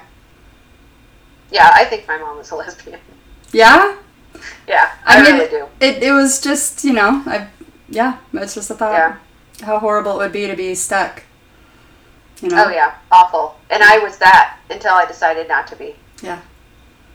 I think Yep, each one and of us, as we move forward in these, um, in, in, whether it's our marriage or whether it's taking care of ourselves, um, trying to not make the same mistakes on our children, I think we each do a good, um, something good in the world by not being, not staying where we would have been miserable, by taking care of ourselves, by taking care of our kids. Yeah. Um, yeah, but still regrets, right? Oh, absolutely. And that Yeah. started, you know, I got out of that, but a year and a half later, I got into another temple marriage with, you know, my second husband. But because that marriage was so empty of emotional anything, Mhm. it, I don't know, maybe it was my age. I have no idea. It was a whole mixture of waking up to the bullshit that is the cult Yes. and discovering myself because I didn't have a spouse really to, you know, help me discover who I was. Through his neglect, I discovered who I was, hmm you know, and and here I am today. It was an unpleasant 10 years, but I made decisions like I was not a good wife. I, I just wasn't. He he wasn't there and I did a lot of things in that marriage that I shouldn't have done and I feel pretty shitty about it. But we both I was in survival. I just was surviving. Yeah. I, I wasn't doing other thing.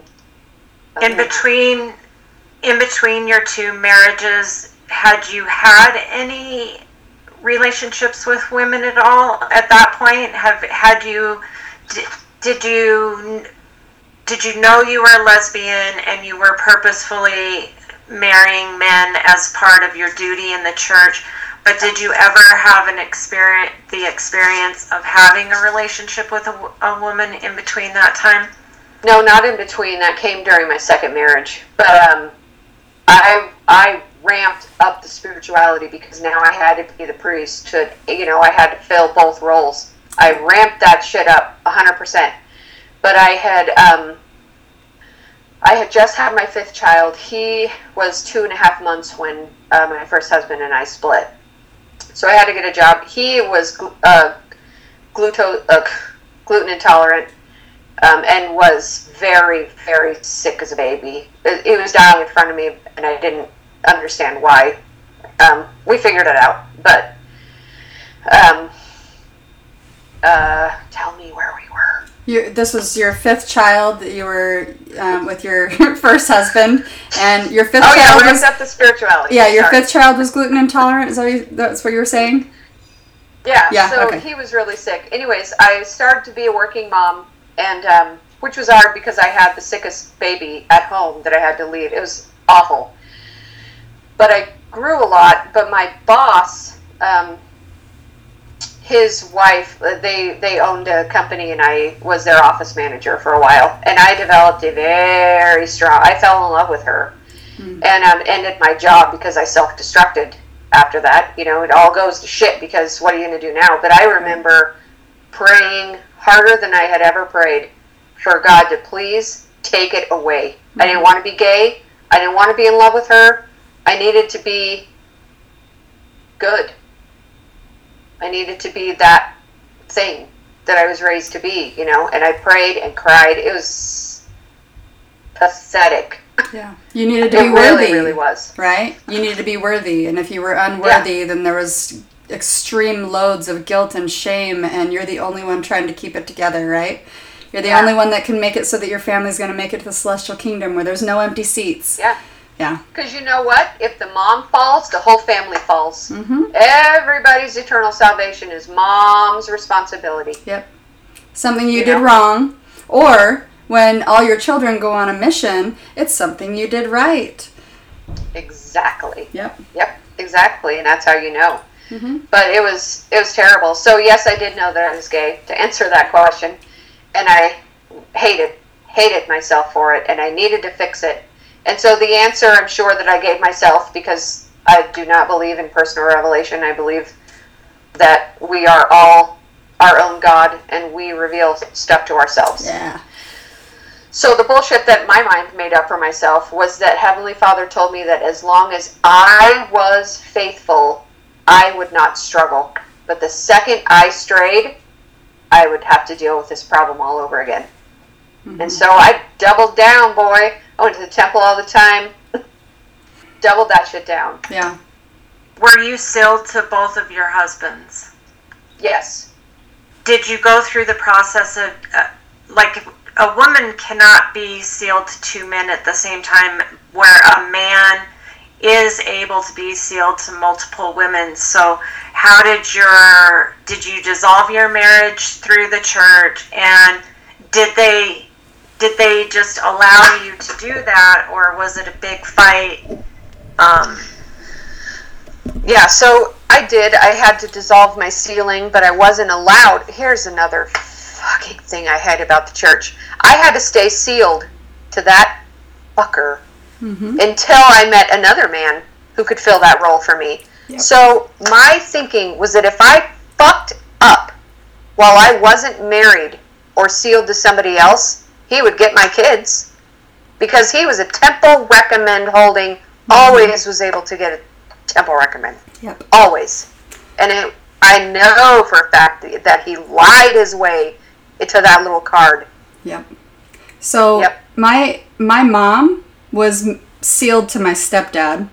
My stepdad is the one who molested me from the time that I was 9 till I was 13. And when my mom divorced him, she was not allowed to um, to take away her temple sealing or end her temple sealing until my dad died in 2014 and she could be sealed to him by proxy. Then then she was able to unseal herself from my pedophile stepfather. So if you don't, you know, I mean, how traumatizing is it that you can't separate yourself from somebody who's abusive? But then how much more traumatizing is it that we realize that the church is our abuser all along? And so, how do we separate ourselves from our abuser when the abuser is actually the church that's supporting the abusers? It's that's defending them and making it so they can continue their behavior. Yeah, because you don't know that your real abuser is the church until you're out of it and Yep. uncreeping yourself. Mm-hmm. You know, but it was, I hated that. I mean, at the time I understood it because, you know, Heavenly Father, and you don't know everything now, and maybe I could ask that later. Mm-hmm. but there wasn't really a problem. He signed off on the paperwork. It wasn't. Uh, he didn't really cause any problems there. I just remember having to wait, um, and so yeah, he. Uh, it, it was pretty smooth transition. I, I've heard a lot of horror stories, and I didn't have that. I, so what's striking me now is um, when you get like a, regular divorce, a earthly divorce, you divide up property and you divide up your finances and there's custody and all of that. When you do a temple sealing, the then all of a sudden it's like you're you're settling on the souls of your children and who they get to be sealed to and where their eternal home is. And in my opinion it starts to become ridiculous you know because ultimately if ultimately your goal is to be sealed to your spouse then your children are going to go off and they're going to be sealed to their spouses. But all you have is these men in the office who are going through paperwork and deciding who's sealed to who and which souls go where. And it's and it's fake. It doesn't exist at all. But besides the fact that it's fake, it can be a hugely abusive process. And the church is the church and the couple is making determinations on who's going to end up with the children mm-hmm. in heaven which is ridiculous because the goal is supposed to be that they end up with their spouses. So what what is the problem? Why is there this discussion of getting the sealing uh, uh annulled in the first place? And mm-hmm. ju- just recently, one of my friends is going through this process. She's had to fight to get her sealing taken away and it's been a big power thing between her and her ex but they the bishop sent like this questionnaire thing that she had to go through and she was supposed to list all of her sins since, since the time of her endowment. In yep. order for the seal in order for the guys in the office to determine if they're going to dissolve her sealing or not they actually you, now it's on computer too. So like it's this questionnaire on the computer and she's got to type in all of her freaking sins since since 1999. That's what it was. And I just think what ridiculous what ridiculousness is this? It's nuts. Mm-hmm. So this totally reminds me of Brenda Brenda's story. When Brenda, I don't know if you've listened to Brenda's story or not yet, but um, she was talking. She's FLDS, and she was talking about how all the people going into this meeting for I can't remember what it was called. It was like the you know to be super duper worthy or whatever, um, to be part of this higher tier of FLDS, and um, she said that they had to write down all their sins they had to write down all the things that they had done wrong. What is the point of that in a marriage? Like I, I, I kind of could understand what they were doing, but it's to it's to be able to hold ownership over you. It's to be able to have control over you. So if that's not the premise for everything in originally with like my my husband and I have been through counseling many many many many times, and um, one of the things that comes up since he and I have been talking uh, since I left the church was that he really did believe that he owned me. He believed that I was his property. And the same yeah. thing with his, with our children. You know, the the children are the property of the parents. Um, But if you think about everything as property, then of course they're not going to dissolve a marriage um, sealing until you're somebody else's property.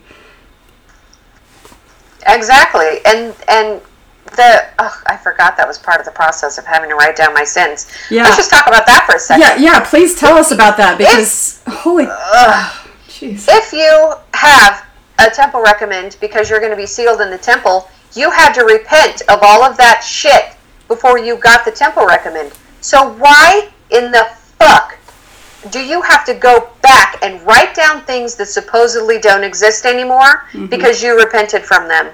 Yeah you're no you're not white as snow, right? You're supposed to you're supposed to hold on to those crimson sins and remember them always and never really let yourself off the hook. Oh yeah. And, and they now, wonder why women in the church there's such a high rate of antidepressants. is because even ding, that ding. is your fault. Ding, You're ding, never clean. You can never be clean. Not really. You know, if we want to know what you did as a teenager, we get to know Mm-hmm. because we have the priesthood and we get to know. Mm-hmm. And we'll judge you when you're 31 because of what you did when you were 19. Right, because it's going to stay in your file forever. Oh, yeah. it it's so ridiculous to me to think wouldn't that be a really fun job though the guy who gets to read everybody's sins like that in all honesty it's got to be pretty entertaining and i feel like a lot of them really get off on it Oh, I know they do. I oh, I thought I unplugged my mic. I know they do because my oldest brother admitted to another one of my brothers that it turned him on when he would hear sexual things. Hmm. He was a bishop. And if you think about it, Was the brother? he was in the stake presidency. oh, jeez. But if you think about it, you know, uh, I don't. I'm not trying to make an excuse for anybody, but the church is a sex cult because they focus so much on not having it that it's obsessed with sex. And you have men. This is another passionate. Ugh. It's disgusting. You have men who have zero training on how to deal with people, let alone abuse survivors, mm-hmm. who can say whatever the fuck they want mm-hmm. and assign whatever fucking consequence you get for your sin without knowing what the hell they're doing. I the oh the worst bishop I ever had, the one that told me I had a blank slate for a husband. After my first and sexual encounter with a woman, which we can get to, I went in um, and it to talk to him about another uh, encounter that happened where the uh, Elders Quorum president was married to the Young Women's president, and they owned a local business. And I had fallen in love with a Relief Society member of my ward, and we had an emotional relationship that we wanted to last forever. Like I, I was hook, line, and sinker into this woman, and um, uh, she worked for them, and they had found out that I was in love with her, and had told employees and people in their community that I was a pedophile and to keep their children away from me. So I went in to talk to the bishop because what the hell, Elders Quorum president shouldn't be doing that. So I went in to talk to him and I said, listen, I'm a lesbian, but that's not why we're here.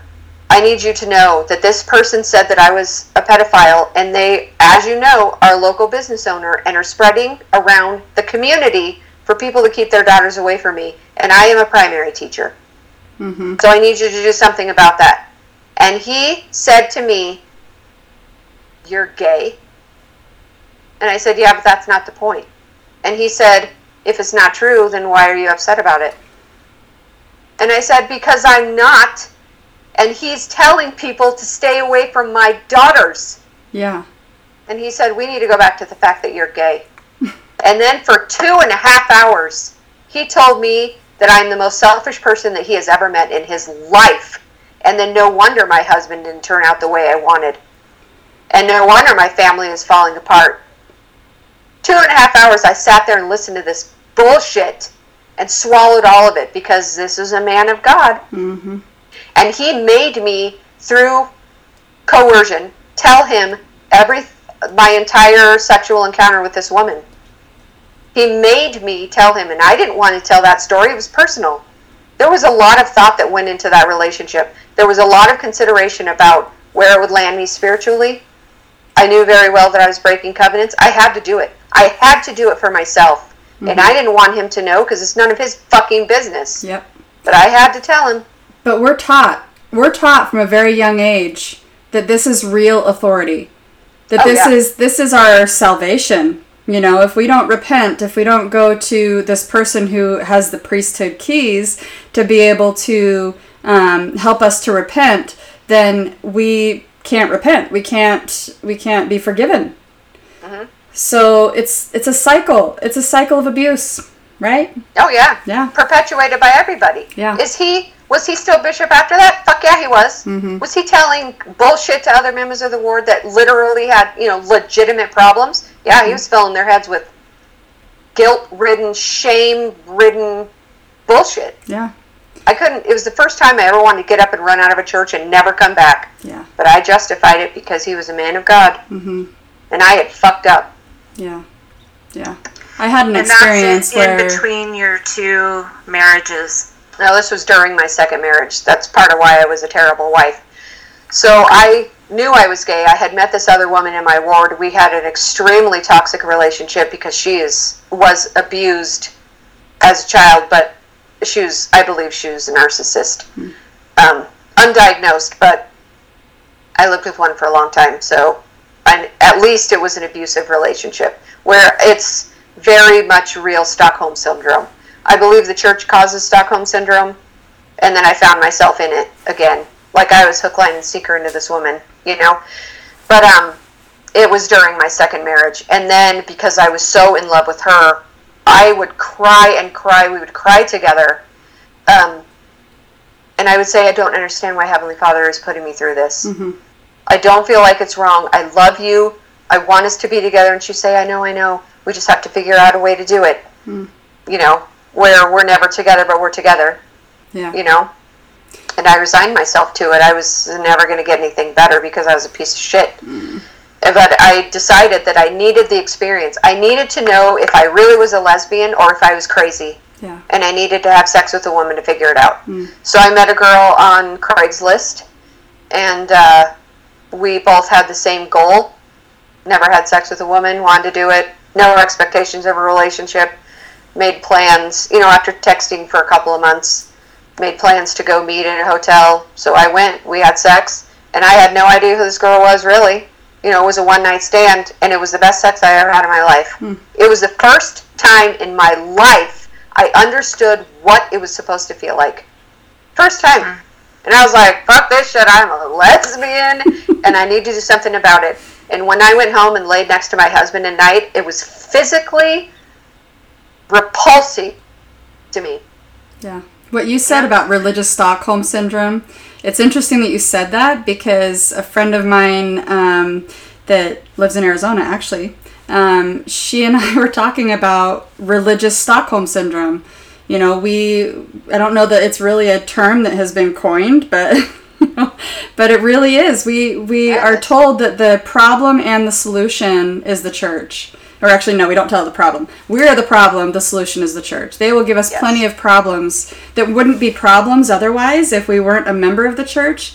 If we didn't Yeah. have if we didn't have these beliefs about ourselves because of what the church teaches us, if we didn't believe we were promiscuous or didn't believe that these things that we do when we're abused or even when we just have a different way of thinking and seeing people and you know expected to be what we're not we we teach ourselves and we teach others we teach our kids that they belong to the church of jesus christ of latter-day saints and therefore the church of jesus christ of latter-day saints is the solution Yep. you are the problem and if you have a problem that doesn't align with the church then you need to fix it by the primary answers read your scriptures, say your prayers do, do. and then scrupulosity to be able to Yeah. feel worthy Yeah. Yeah. And that relationship, that one night stand, was the catalyst to me leaving. After that, I had the information I knew, and I decided to be a change within the church. I decided to be a mm-hmm. lesbian that was going to stay married because spiritually that's what you're mm-hmm. supposed to do, Yeah. but still deal with the feelings, but not, you know, kind of be out. I wanted to change the church from the inside yeah because I, you know, I was an alright person. I was doing pretty good. I figured I could, you know, be one of those people that would be a catalyst for change. Of course, that was naive, and we all know that that was never going to happen. right But I really wanted it to. yeah Well, you kind of go on about that because I I watched something on Instagram. Um, it was a little clip out of a a person on Instagram posted a clip of their own interview on Mormon Stories podcast, and he he was gay, and the clip that he posted was when he was talking about um, trying to stay within the church to be the change for the church, and uh, how, in his opinion, to promote the idea that you can stay in the church as a gay person is, in his opinion, was a damaging thing to suggest to people because you get stuck in a religion who that is not ever going to accept you no matter what kind of change you're mm-hmm. trying to create from within the church. And he felt that being gay and trying to stick it out was actually is actually extremely damaging. So i'm wondering what you like what are some of the things about you trying to stay within the church? What things did you do and how did you ultimately realize that that was a futile a futile pursuit to try to do that? Well, once again, I pulled up my bootstraps and I became spiritual. Um, previous previous to this, I had had two suicide attempts, and so I had brought myself back from the brink a couple of times, and um, and uh, one of them landed me in the ICU, and I woke up completely alone. Nobody gave a shit. Jeez. That sucks. But um, I I decided that that that was going to be me, and I slowly started telling my story. I came out to my kids one at a time, and I and one of the things I said is, you know, I'm I'm gay, but I need you to know that I'm not leaving the church. That I I'm going to make it, and we're going to figure it out. But I I want to be myself. I just need you to know. And I started bearing my testimony about spirits and who we are and and uh, you know that we have these these these things about us. And I had been already I was a missionary for four five years. I facilitated the addiction recovery program meetings. And um, I had I had figured out that being gay was an addiction and that I could manage my gayness with the 12 step program. Hmm. And I dove into that shit, dove into it. And I was in a room full of fuck ups, anyways. So the most spiritual church experiences I had was when I was facilitating those classes with a room full of fuck ups. Mm-hmm. It was the realest group of people that I had ever been around within the church. Yep. A room full of people that knew they had fucked up and was just trying to do better instead of all the fake shit that I had lived with, you know?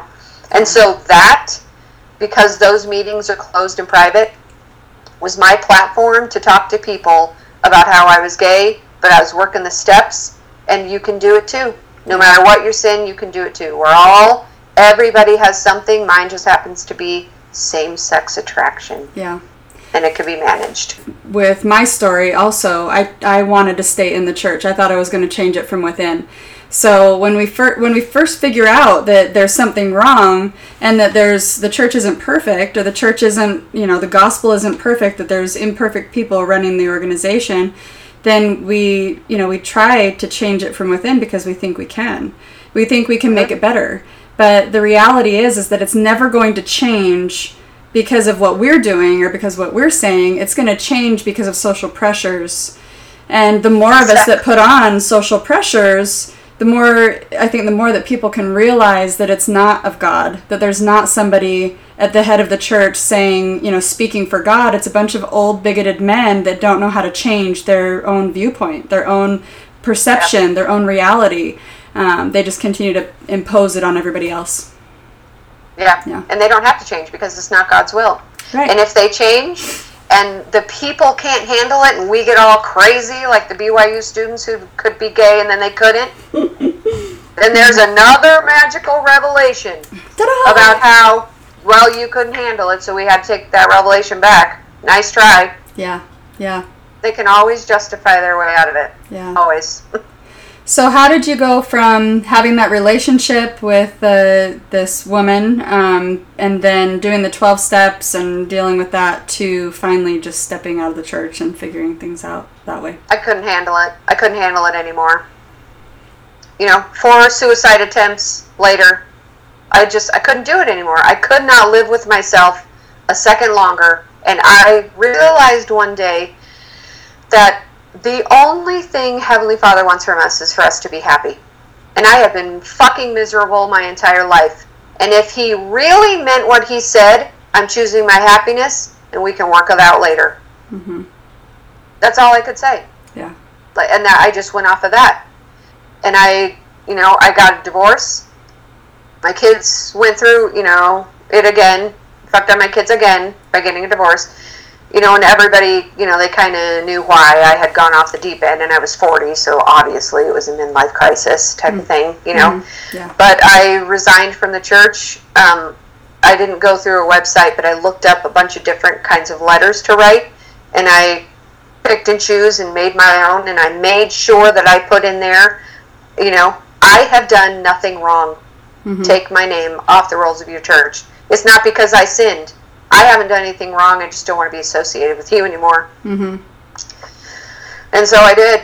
And then I started showing my porn shoulders and being myself and, you know, just kind of exploring that side of me. And, um, and I left and I wasn't fully divorced uh, when I left. I hadn't started that process yet. Uh, I don't know why. I don't know why. I just hadn't. Um, but again, still while married to my second husband, I met my wife. and we were together when we decided to start both of our divorces. But it's like I met her and I was like, wow, this is the universe rewarding me for getting out of that bullshit and deciding to be myself. Four months later, there we are. Was she married to a man? Yes. So her ex-husband is a trans woman. Oh. So he's uh, she started her transition uh, after we were together. Our relationship was a catalyst to kind of get her where she is today, Mhm. which is living with us in a great relationship. We're all friends. Um, our their biological son and my stepson is uh, profoundly autistic, Oh. and um, we worked it out. They have a good relation. They should have never gotten married. Hmm. They're better off friends. You know, we're really good friends. It's the best. I was just telling them last night. We were talking about how we are the textbook example of what adults can do if they get their head out of their asses and put their kids first. And and accept Accept them. themselves, right? Accept themselves Yes. as they are, accept ourselves as we are, Oh yeah, instead of conforming to something that makes us miserable. We have the entire rainbow in our house. Yay! Yes. Can I ask, because this comes up a lot, um, I actually did a post recently and I had like a big mega church pastor come onto my post. Somehow he found me. I don't know how that even happened, but um, tell me what this phrase means to you. Uh, hate the sin, love the sinner. Mhm. Let the record reflect. Fuck that shit. Yes, and Because tell me I why. am not a sinner, because I am myself. Fuck you if you think that me being myself is a sin. You know who is the sin in there? You for judging me. There is nothing wrong with me or who I am. And you cannot separate that bullshit. I tried for years trying to understand what the sin was, but not the sinner. Because the sinner is committing the sin. And every time I say sin, it's in fucking air quotes because it's bullshit. Ugh yes. but it's a load of shit that keeps you straight chained down with shame. hmm Yes. It's just pouring with shame. So Love what would sin, you sin. Yep. What would you say because I'm seeing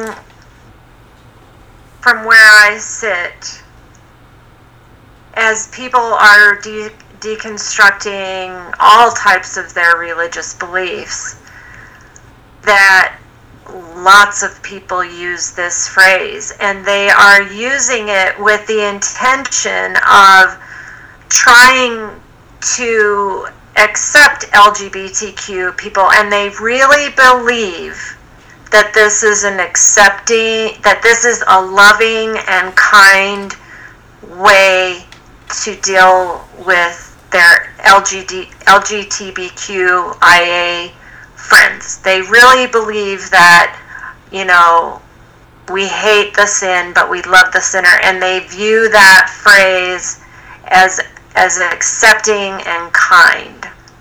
Well, Which I don't. those- Well, that's good. Otherwise, I would have just said "fuck you" a lot to you, and that would have been. I know. I'm I'm wanting to hear it from you because I hate I hate when I hear that.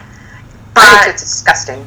it is. But they all they're always trying to explain how it how it's actually supposed to be a good thing.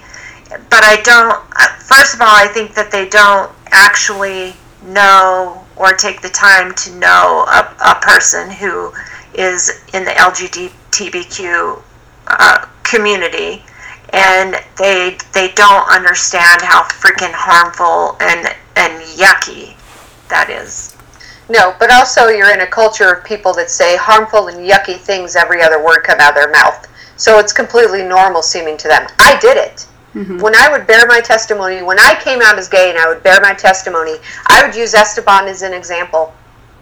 I would use that fucking phrase to get myself through to understand that I could still love my brother even though mm-hmm. even though he was gay. Right. And the biggest difference between him and me is because he must not have tried to live the gospel fully, and he must not have had a, a, a true testimony when he went through the temple. I prayed for him to not fully understand what he promised, so that he wouldn't go to outer darkness, and I could see him again because I fucking love him.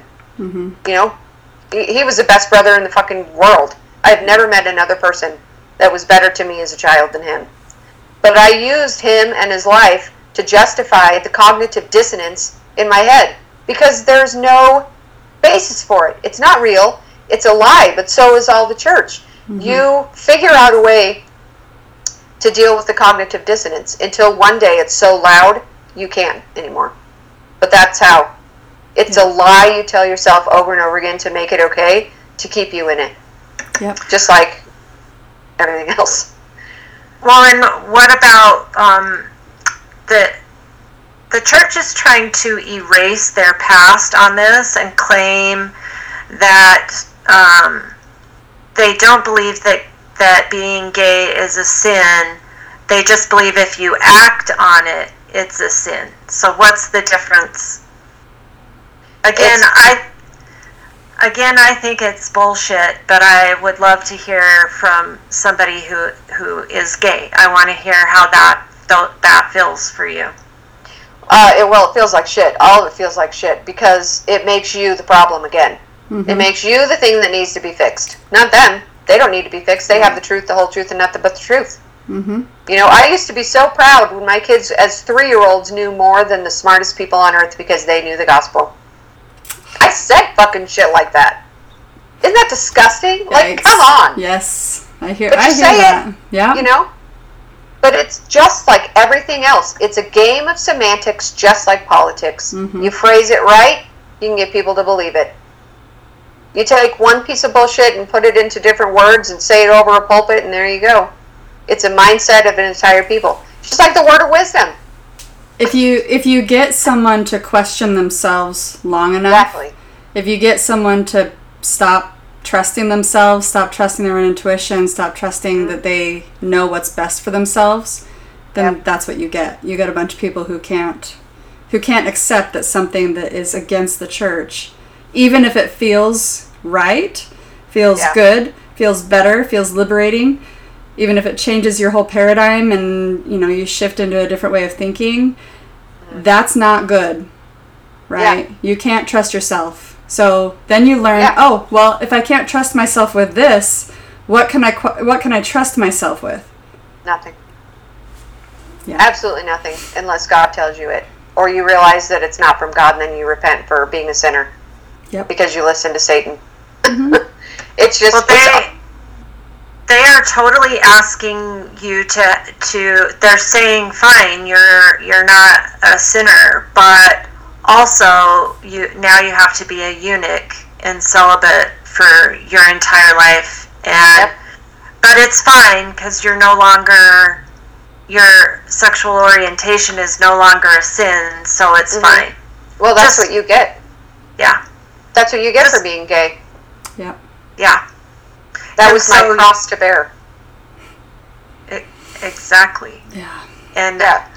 it's sort of what I was saying at the beginning too about how um, being gay isn't about having sex. It's like it's it's not about having sex. There's sex that that comes out of the intimacy that you have with your relationship, but being gay is we we always try to make being gay a sexual thing Yeah. when it's the sexual part of those relationships are the same as the sexual part of a heterosexual relationship where it's sort of a byproduct of the intimacy between two people so but even with that phrase that it's it's fine now if you're gay just as long as you don't act on it it still is sexualizing the whole thing so and, and it's taking away your opportunity for companionship which is really a, a basic need for every human Yeah. Plus, Heavenly Father meant us to be sexual beings. So, literally, my punishment for being gay was to never be able to be loved. I remember sitting in temple sessions, you know, when I was spiritualizing it up, crying, not because I was having a spiritual experience, but because I desperately wanted to be able to make those covenants with the woman that I was in love with. But I couldn't because she was a woman. But I loved her so much that I wanted to say those things to her and have those things be true. Mm-hmm. But I never would. Never would be able to. And it's because in heaven, I chose to be gay. I took that upon myself when Heavenly Father said, Here's your plan for your life. I agreed to be gay. Mm-hmm. So that's just what I get. I get to be alone for the rest of my life. yeah. Just like people can't have kids. How I didn't ever get to be loved. Yeah. yeah I don't know. and they i mean people are are choosing to do that and then if they act on anything at all then they just have that horrible guilt and shame for wanting to just be like every other person on the planet. And to go back to this guy's uh, Instagram thing where he posted this little clip from his Mormon stories that he he just wanted what everybody else wants and to try to stick it out in the church and and think that you can be quote quote strong enough to never act on the desire to be loved and have companionship is asking a person to place themselves in a prison for of loneliness for their entire life. And and when you say well we don't believe that sin, that being gay is a sin anymore that's fine. So so it's this mixed message to them. It's like okay you're fine this isn't a sin but also you can't do anything at all with it. Mm-hmm. It's And just to stay must be the worst kind of self depriving hell yeah, and you either end up dead on the inside or dead on the outside. Mm-hmm. or both. That's where you go. Exactly. Yep, I know. I want to be dead. Ugh. I have not wanted to be dead since I met my wife. so Is it that crazy? how did you meet your wife and how did that how did that end up for you So, um, I, I took a merchandising job, and um, I was at a at a store doing that job, and I saw her, and that was it for me. I knew right then. Like really, it, it I didn't have to pray about it. Right. I just knew, and um, I didn't know what to do, but I I knew that I did deserve that, and so you know I left, and and I wasn't going to look for it where I was at in this you know small town because it's so limited, and so I just stopped looking. I decided that it, was, it really wouldn't be for me until all of my kids were grown and out of the house, and then I could live the life that I wanted. Finally, you know. Yeah. But I met her, and all those bets were off, you know, and and I had to do something about it. So I kind of worked my way in, and and uh, I had to have somebody, a manager of the store, sign off on my paperwork, and I had a purple sparkly pen. And I went to her the first time I went to her, and um, she's like, "I love your pen," and I was like, "Fuck, "I love you." and um, and I knew, say that? She's like, "I can't sign this though. You have to find somebody else." Every fucking time I went, I tried to have her sign it so that she could see my purple pen Uh-huh. and that I can see her Yeah. and um, it just went on like that and she's she's a cute little tease my wife and so you know she liked the attention and so she played into it and it just kind of developed and um, after a couple of months uh, she we had started oh i was i said that um, i didn't end up getting to the store that day when i thought because it was it was just too late in the day. And she found me on facebook. She looked up my paperwork and got my name off my paperwork and looked me up on facebook and messaged me on facebook and was like i thought you were going to come to the store today. And I wrote back, um, you know, I'll come another day. Um, I'm in town, and and this uh, picked another date to come, and then I said, you know, I have to service something, and so I was like, mm, flirting back, and it just that that opened our dialogue. Yeah. And then she was going to go out of town. Her, you know, her marriage wasn't doing well, and um, she was leaving to go out of town for the weekend. And uh, so I had said to her before we left work, um, "Can I kiss you before you leave?" To, to which afterwards, I guess she was in the bathroom most of the time because I made her so nervous. But she came out and we kissed, and uh, it was all over. Yeah. That was it. She That's came awesome. home. That was on Friday or Thursday night.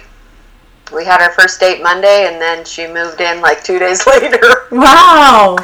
Well, when you It's know, you know, right? You know, you know. Mm-hmm. You re- you really do. That Yeah. she, I believe, because of the where I was in my life, I had really done some personal work.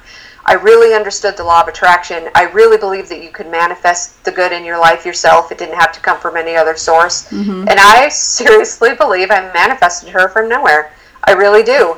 And she was my reward for getting my head out of my ass and finding my way out, you know, to the truth, which is away from the church Yeah. but that was it for us. It happened fast, and in our story, it needed to happen fast. We got together in um, July 26th was our date day, and um, we she moved in right after that.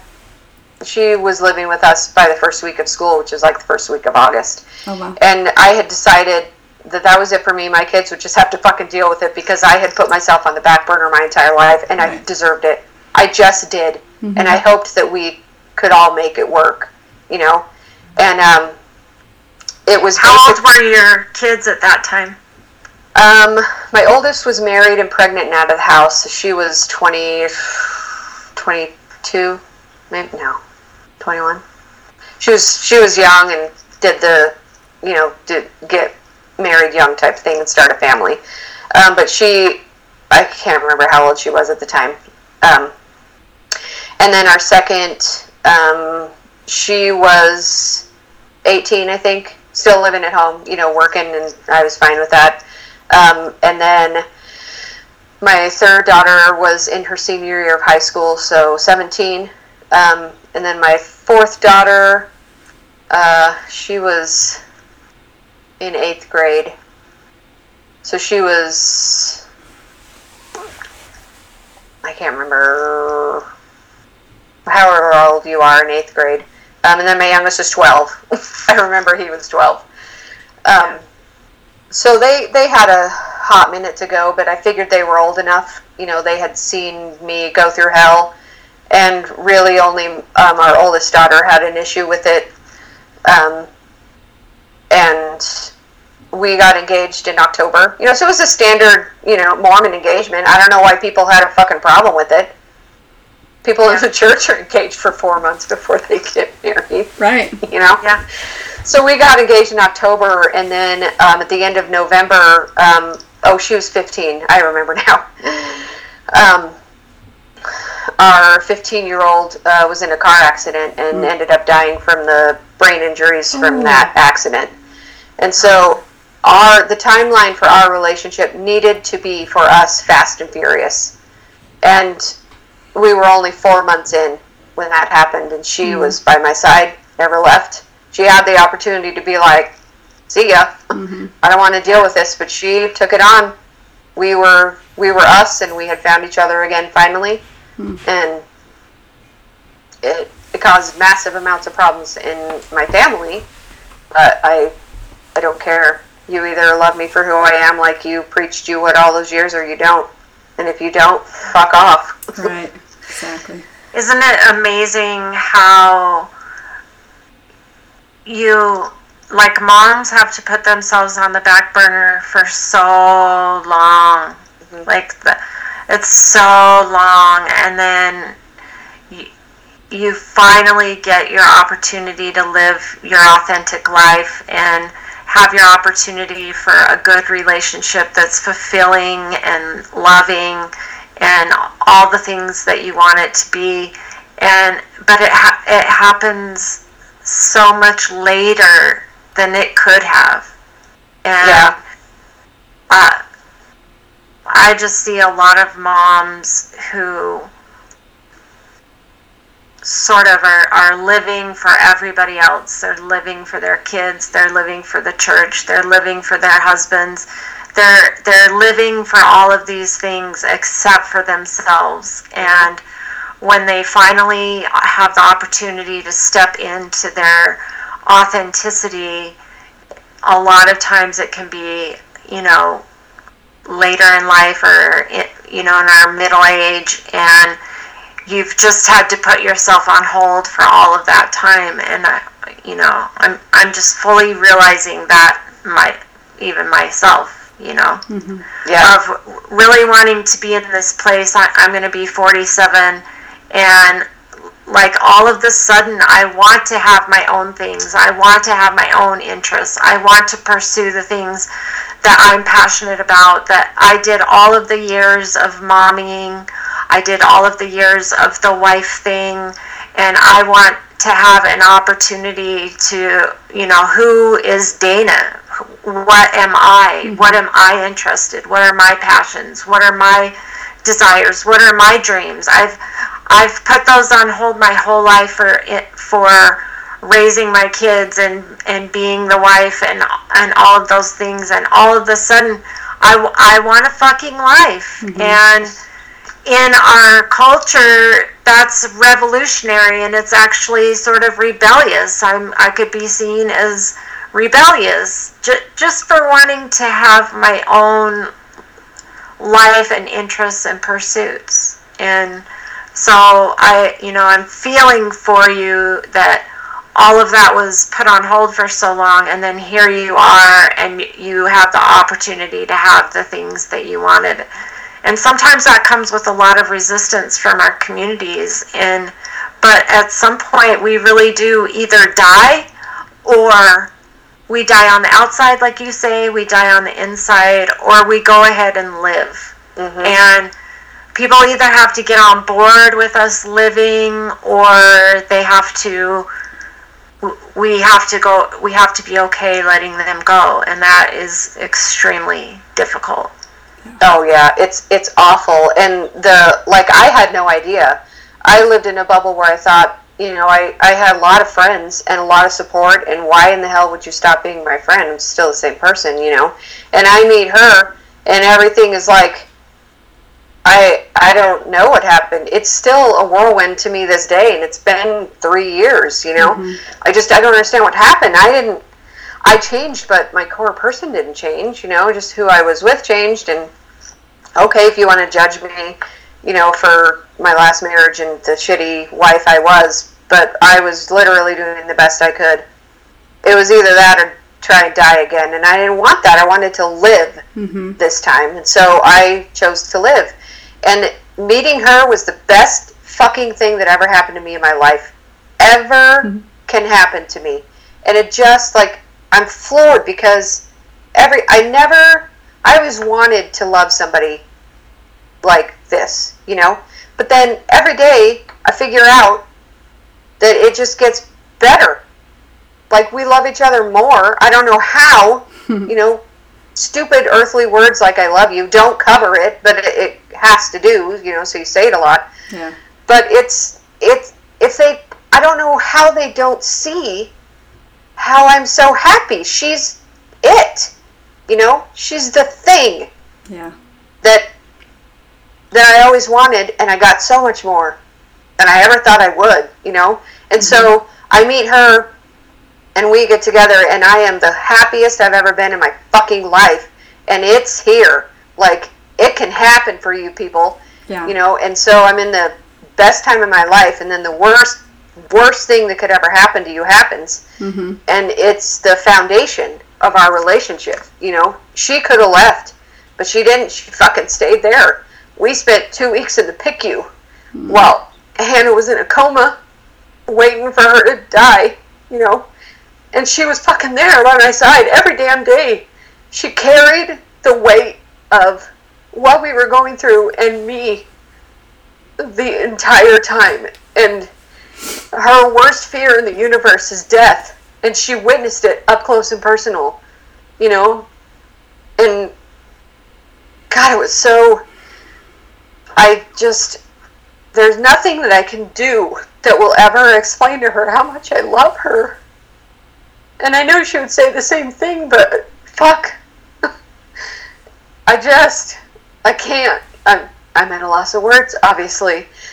But to see somebody step up and to love me more than anything or anybody has ever loved me and shown it and meant it, Mm-hmm. you know, is you mean it. When you go through something like that, you love the person. You don't go through watching a teenager die Right.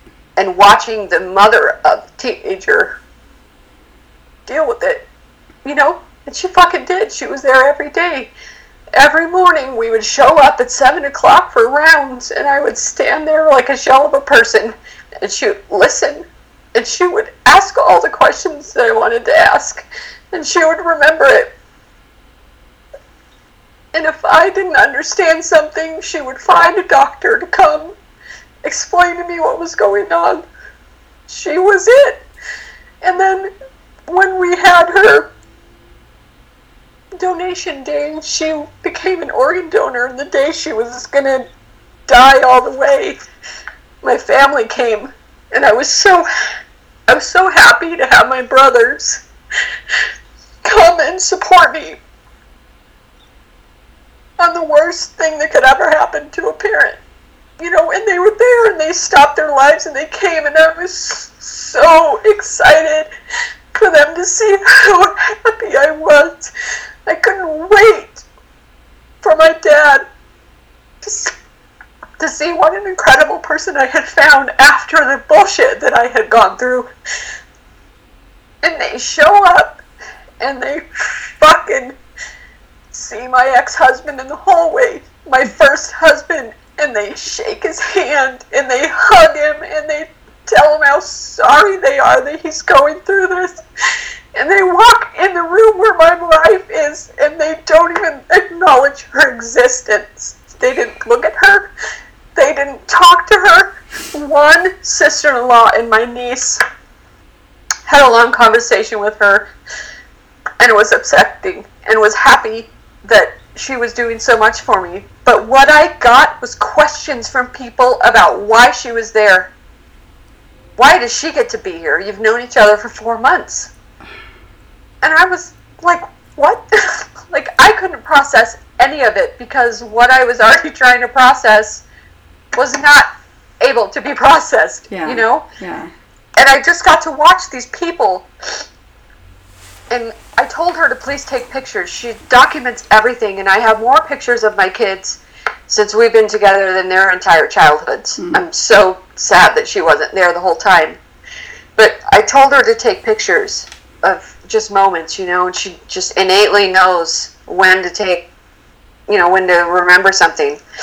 And so my dad had come, and my dad was hugging me, and I was having such, in my reality, I was having such a moment with my dad. And she got a picture of it.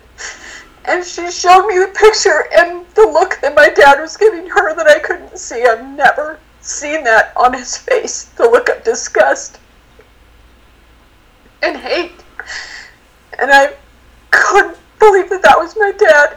I couldn't fucking believe that my dad, who was supposed to be Heavenly Father and King Triton mixed into one would look at another person like that.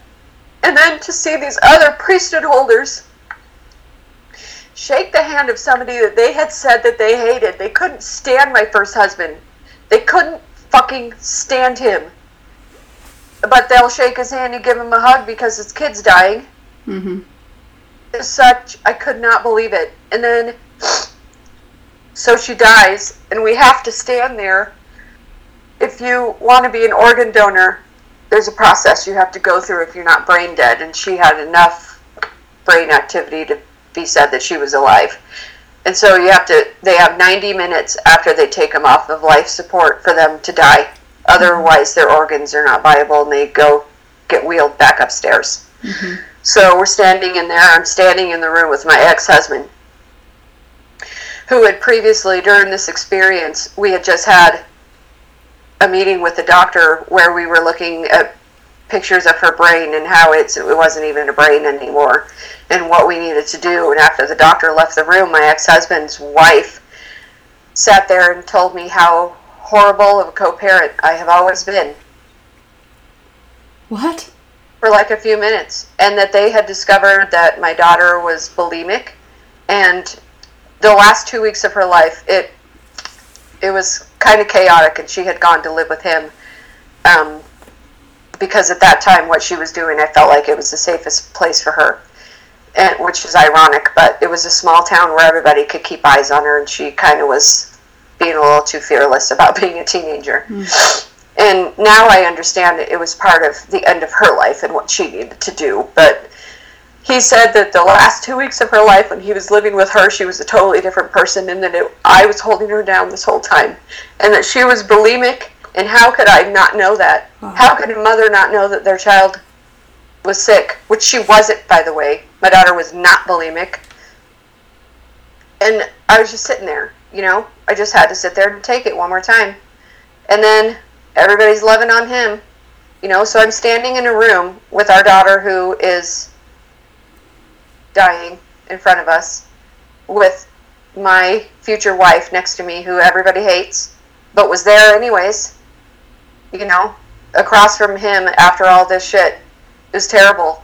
So she she dies and they rip me away from her body and we go into this room. It's like a waiting room with all the family you know? Mm.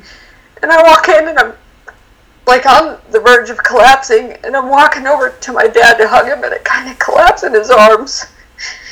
And she said, my wife says she needs to sit down. And my dad, who is holding me, says, I know what she needs. Screams at her in a room full of people. And then she's just left there. She had just witnessed her worst fear of a person that she loves and was left there completely alone by these people. I don't even know. I can't even wrap my brain around it to this day. I mm-hmm. can't. Who didn't think she had any business to be there? Who is she to be here? She doesn't have any business being there. Mm-hmm. And I'm like, fuck you. You stand there and watch your kid die and then tell me that your spouse doesn't belong next to your side. Fuck you. Yeah, It's disgusting. it is. Their behavior is disgusting to me. And after that, I was like, mm, these are not the people that I grew up with. I don't know who the fuck you are, but you're not everything that you taught me my whole life. right. Not at all. Well, that's You know? where that's where that dissonance comes from. Wh- What we Oh, yeah. what we want and what we do are not the same. Yeah. You know, and it so- was not the same. Yeah. I have never seen such a stark difference between personalities of people, and that's exactly what they were. Right. I, To I act like that in a moment of such pain for somebody else, yeah it's deplorable. It's It is. deplorable behavior. yeah they would never stand for it. They would never, in a million years, Mm-hmm. stand for their wives to be treated the way they treated my wife. Yeah. But they don't see it because we're lesbian. And it took us only four months to love each other. Well, it took us about 20 minutes to love each other, but, but know, there's it just, there's there's the church in a in a nutshell right there. You you are expected to be um, this perfect image of what the church wants you to be. You can't be what you really are or who you really are. And then everybody is angry when somebody else, when somebody actually is able to be who they really are and is happy, they can't look at that person and say, you know, I'm happy for you. They have to judge you based on what the church has taught them.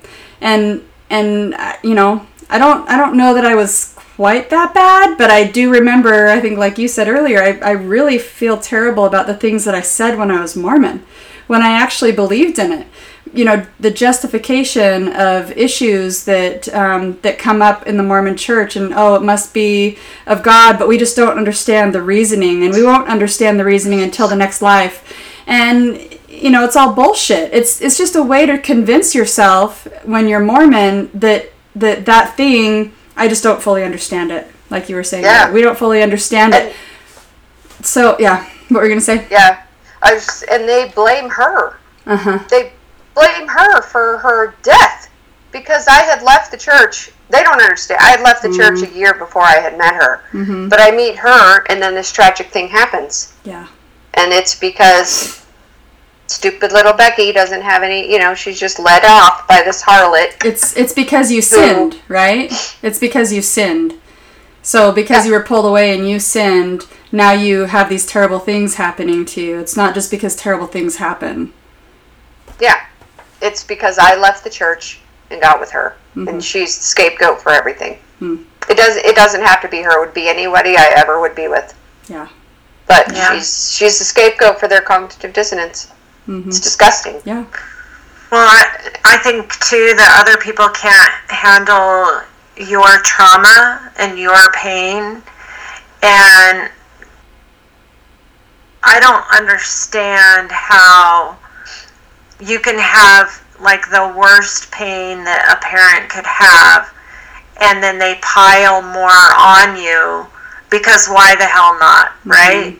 You're already in pain, you're already suffering, so let's just toss a whole bunch more judgment and bullshit on your shoulders too Yeah. because because they're uncomfortable with with their feelings and they don't like how you are handling your trauma and your pain and so they can sit back with a whole bunch of judgments and um, Self righteous bullshit. Mm-hmm. yes the presumption that you're doing it wrong, you're handling it wrong, you're not mourning correctly, you're rebelling by having a, a woman there, you there, there's there's always all of this fucking judgment on somebody who's just been in a trauma. And then you're the one who's suffering this trauma and you've got to be managing how everyone else is. And like you fall into your father's arms expecting the comfort, expecting love, except expecting all of the things that you should expect when your child just died. Mm-hmm. And instead, they don't like how you're doing it. And I just freaking hate that. I hate that. And it happens all the time. And I, I just wish people would see that. Like, stop being uncomfortable with other people's pain. Mm-hmm. Sit there in the darkness with them mm-hmm. and don't try to fix it.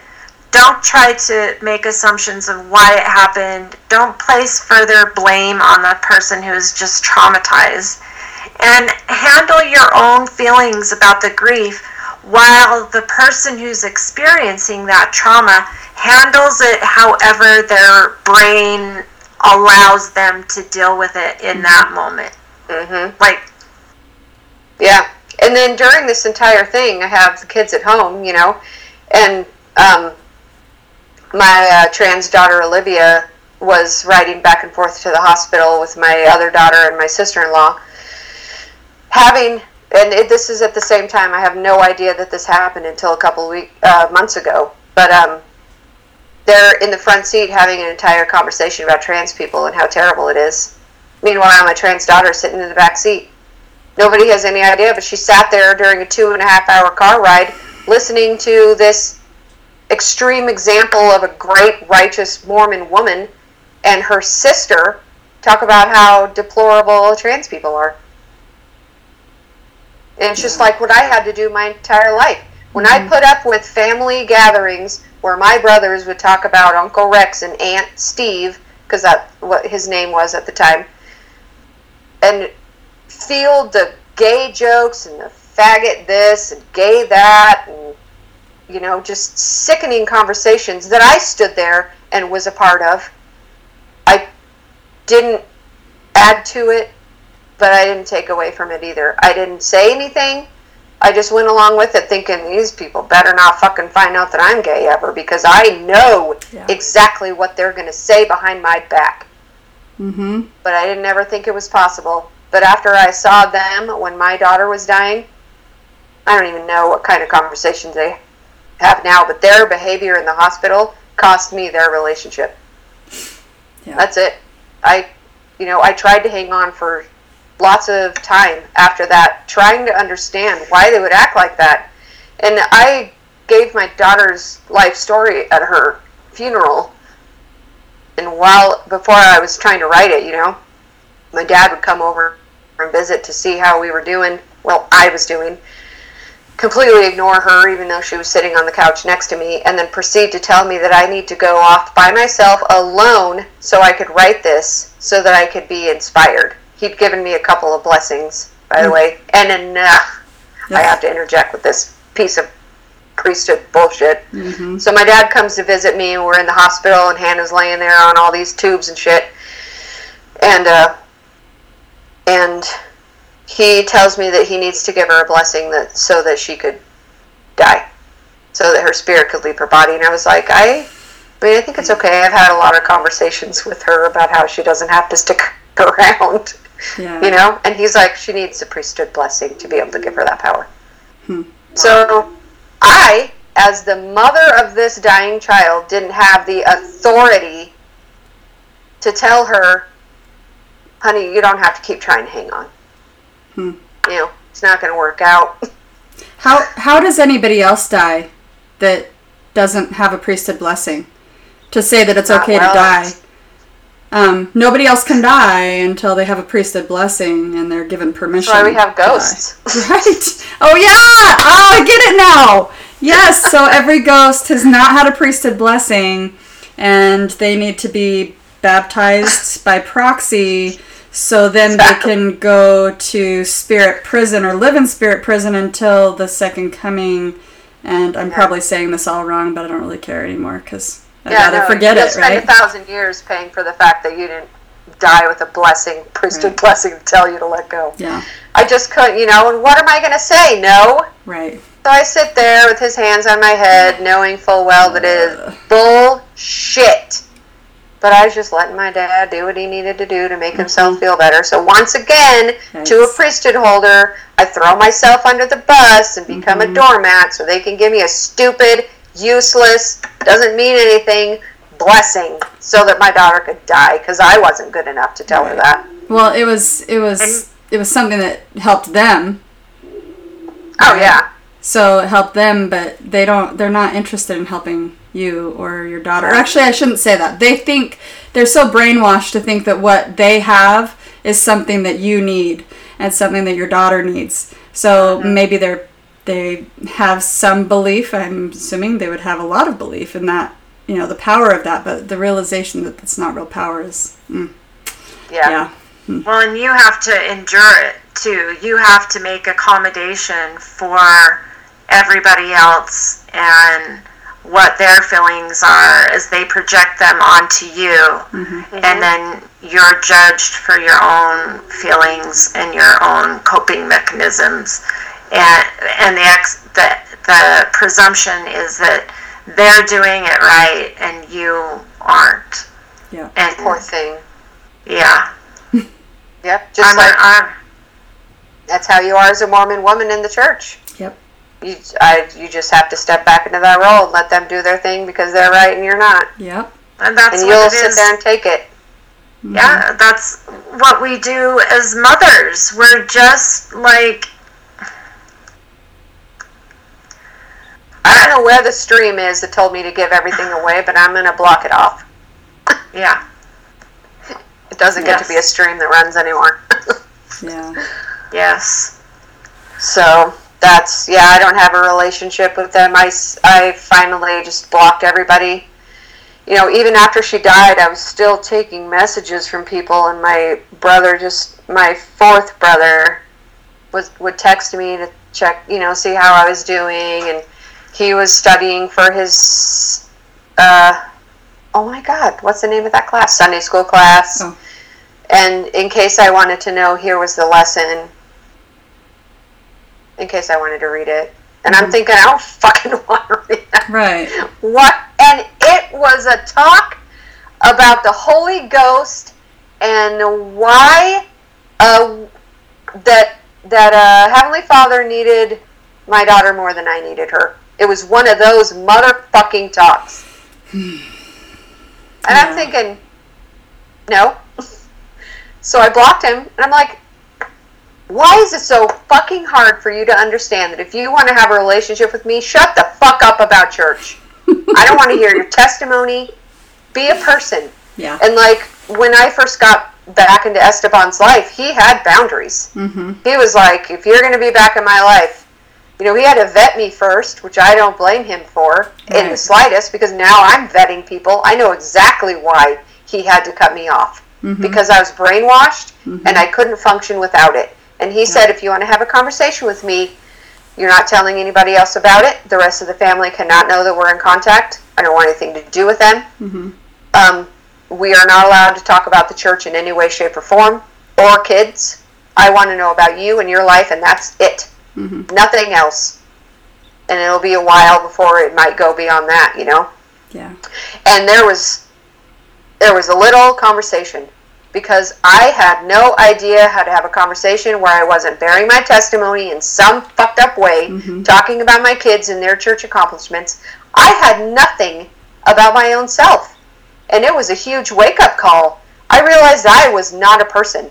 Yeah. I could not have a conversation with him and not include those other things. Yeah. I couldn't.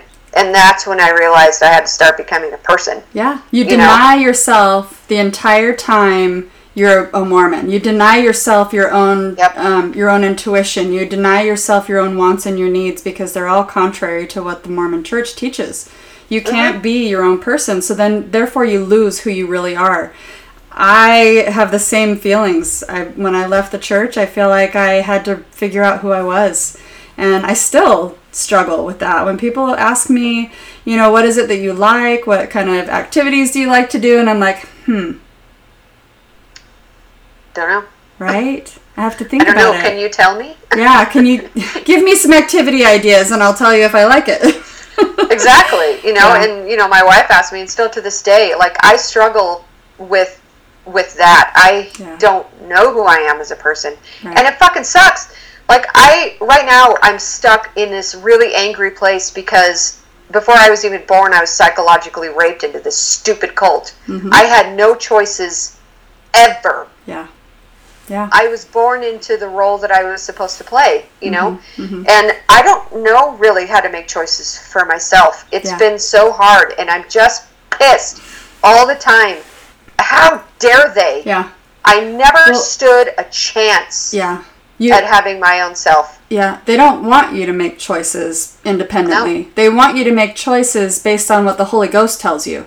And the Yeah. Holy Ghost is always going to bring you back to the church. The Holy Ghost is always going to bring you back to the right way to live. And I'm putting air quotes up there, but you know, the right way to live. And there's only one right way. There is no there's no room for people to be themselves, to be authentic to themselves. So how do you figure out what you want and who you are and what your preferences are? How do you make decisions when you no longer have this um, angel or, or Holy Ghost on one shoulder and the devil on the other, and you can say, oh, well, I'm confused right now, or I feel poorly right now. I don't feel good about this thing that we're talking about, so therefore it's from the devil, you know, and, and everything else that is that intuitively we know is good and, and right and feels good when they when they talk about it or even the things that we've been brainwashed to believe or think are true. We can have a holy ghost spiritual experience um, about small things and it's confirmation for ourselves that that's something that we can you, we can get behind we can believe. But then if we always think that it's the holy ghost we're waiting for that answer we're waiting for that confirmation that the choice that we've made is the right choice, we never get it. And we never really know that it's actually us making the decision and us knowing that it's the right thing or the wrong thing to do.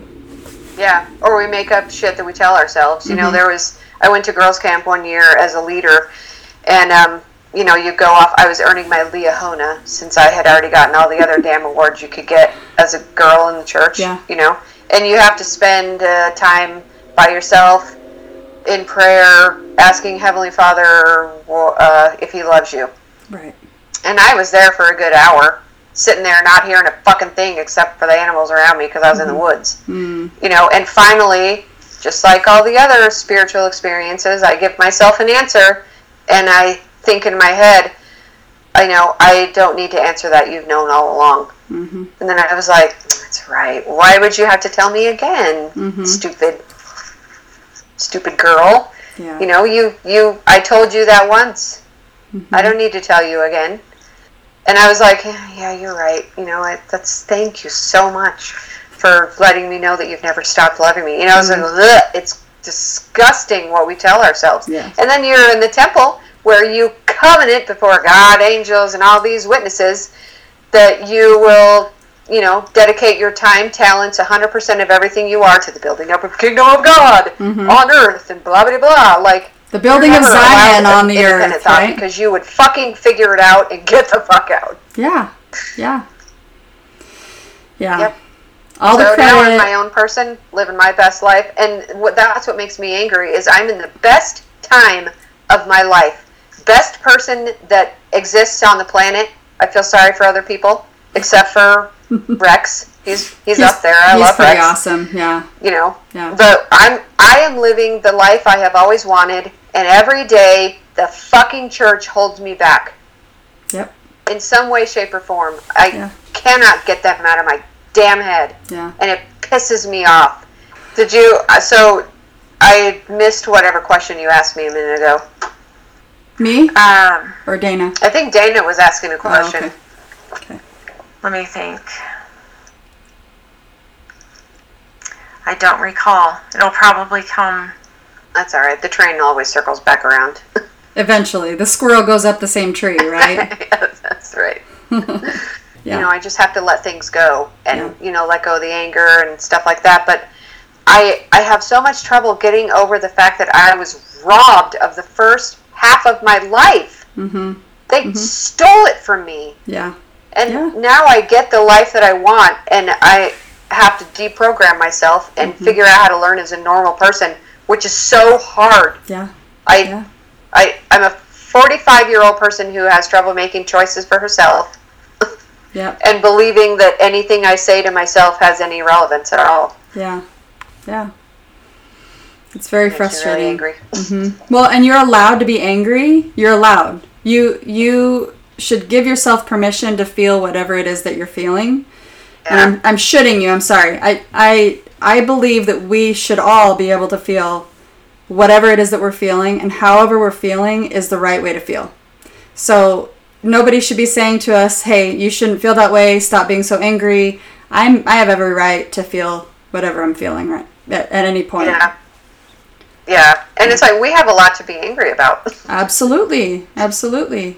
You And the more we find to be, you know, the more we find that was wrong and that that caused harm, and even if we didn't see it at the time, the things that were causing harm, things come up every single day that just are aha moments. And oh my gosh, I realize now why I thought that way, and and it wasn't a healthy way to think, but now I can see it for what it is. And I think the biggest blessing i put blessing up there in air quotes because i don't believe necessarily in in uh, divine intervention but i think that the greatest gift that i've been able to give myself is to be able to let go of that and see it for what it is Yeah, and I'm learning. Uh, I'm learning how to give myself grace, and I think that's why, like you were saying, the best place on earth was at Esteban's party.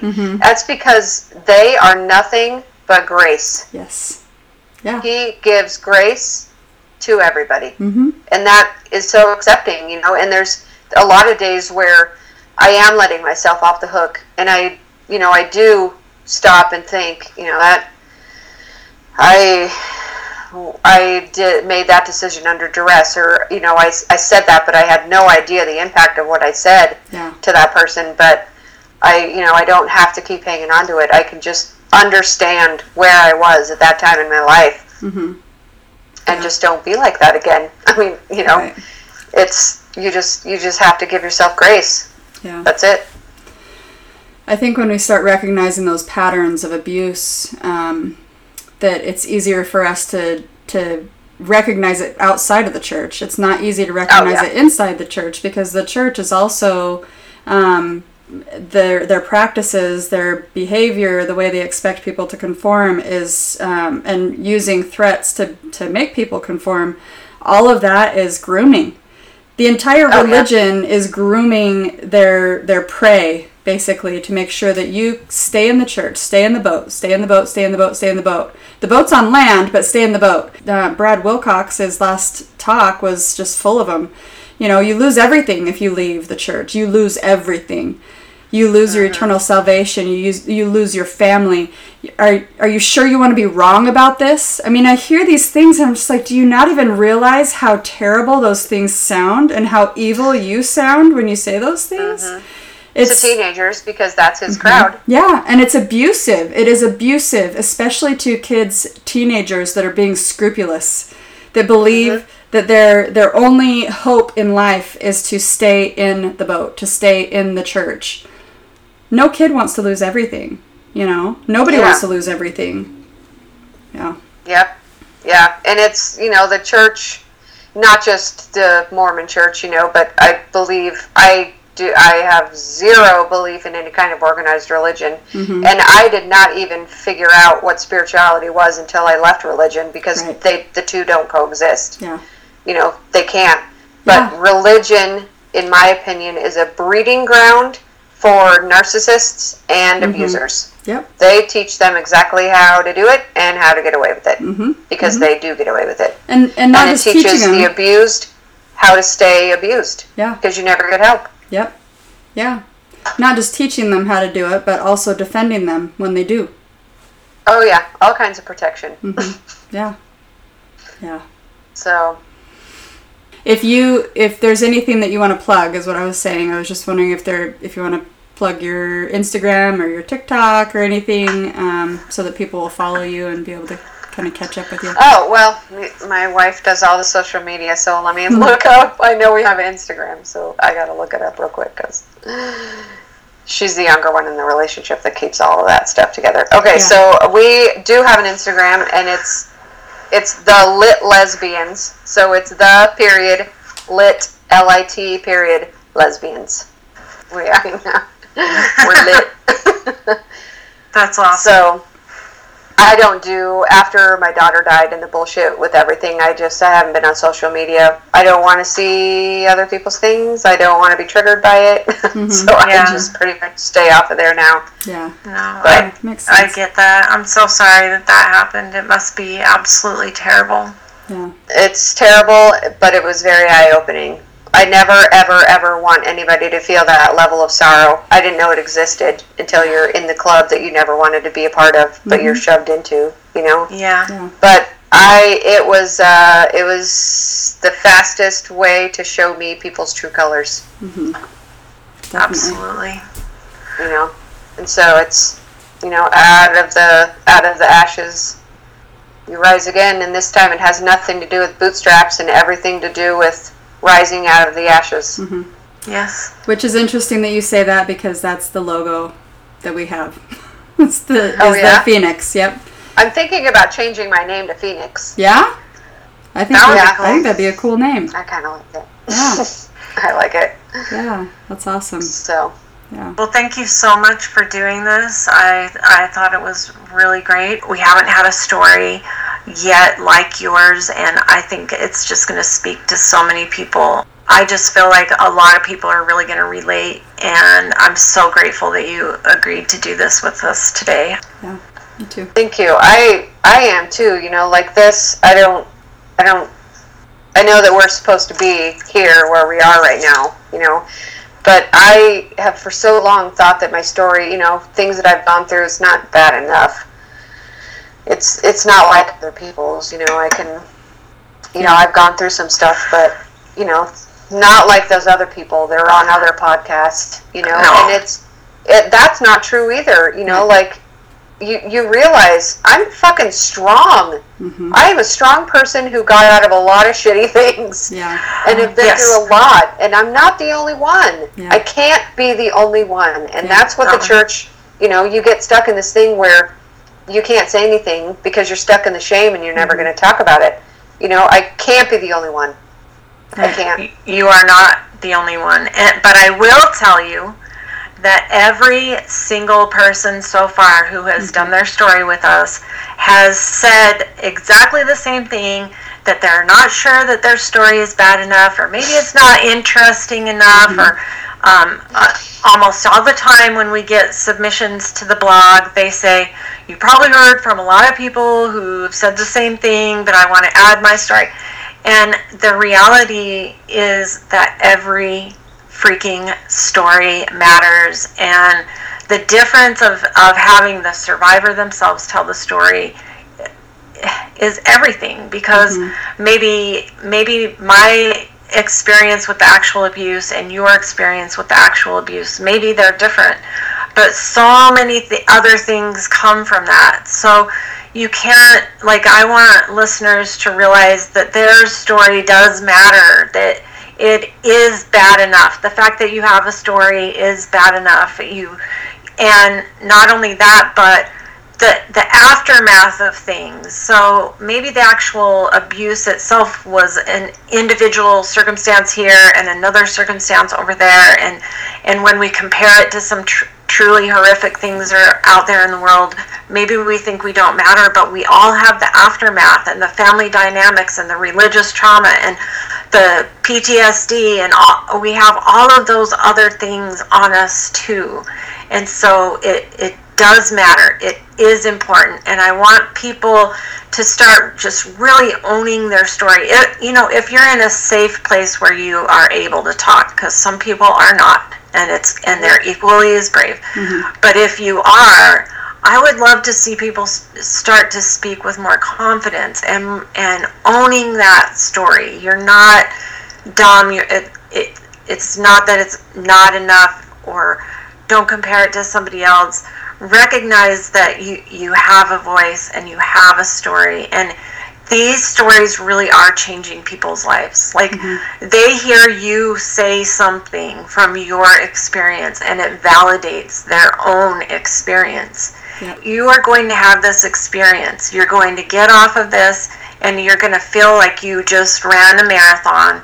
And then when your story publishes and you hear your words speaking back to you, I'm telling you, something really magical happens. And and then that magic affects the people who listen. Yeah. I just think it's so awesome. I'm really proud of what we're doing, and I, I think you've done a great job. And Well, is there anything else that uh, that you've that's popped back in your head or that you've circled back to that you don't want to miss saying, um, or do you feel like you've gotten everything out that you wanted to say? Uh, well, I had a funny thing pop into my head, and it's when I came out to my dad. Uh huh. You know, I had to explain to him that I was gay, but that I was staying in the church. Oh right. And uh, so I take my then husband with me on a car ride with my dad, and I tell him that I'm gay. and he gripped the steering wheel so tight. And he said to me, We don't have another Steve situation, do we? What? Oh man. Esteban's like, I was a situation? I was like, yeah. Yep, I, I, you were a situation. Hate to break it to you, we do. Yeah. That's awesome. Oh, that's funny. Anyways, thank Oh, you. Thank, thank you. you. It is validating. When I say it out loud, I think, man, I went through some shit. yeah, exactly. You know? Exactly, and it's, yes. you know, not everybody has the same story, but we all understand what it feels like to feel like shit, Yes. to feel invalidated, to Mhm. feel not important, and that's the basis of connection between humans. Right. Is that we know what that we can we know what that feels like to ourselves. Yeah.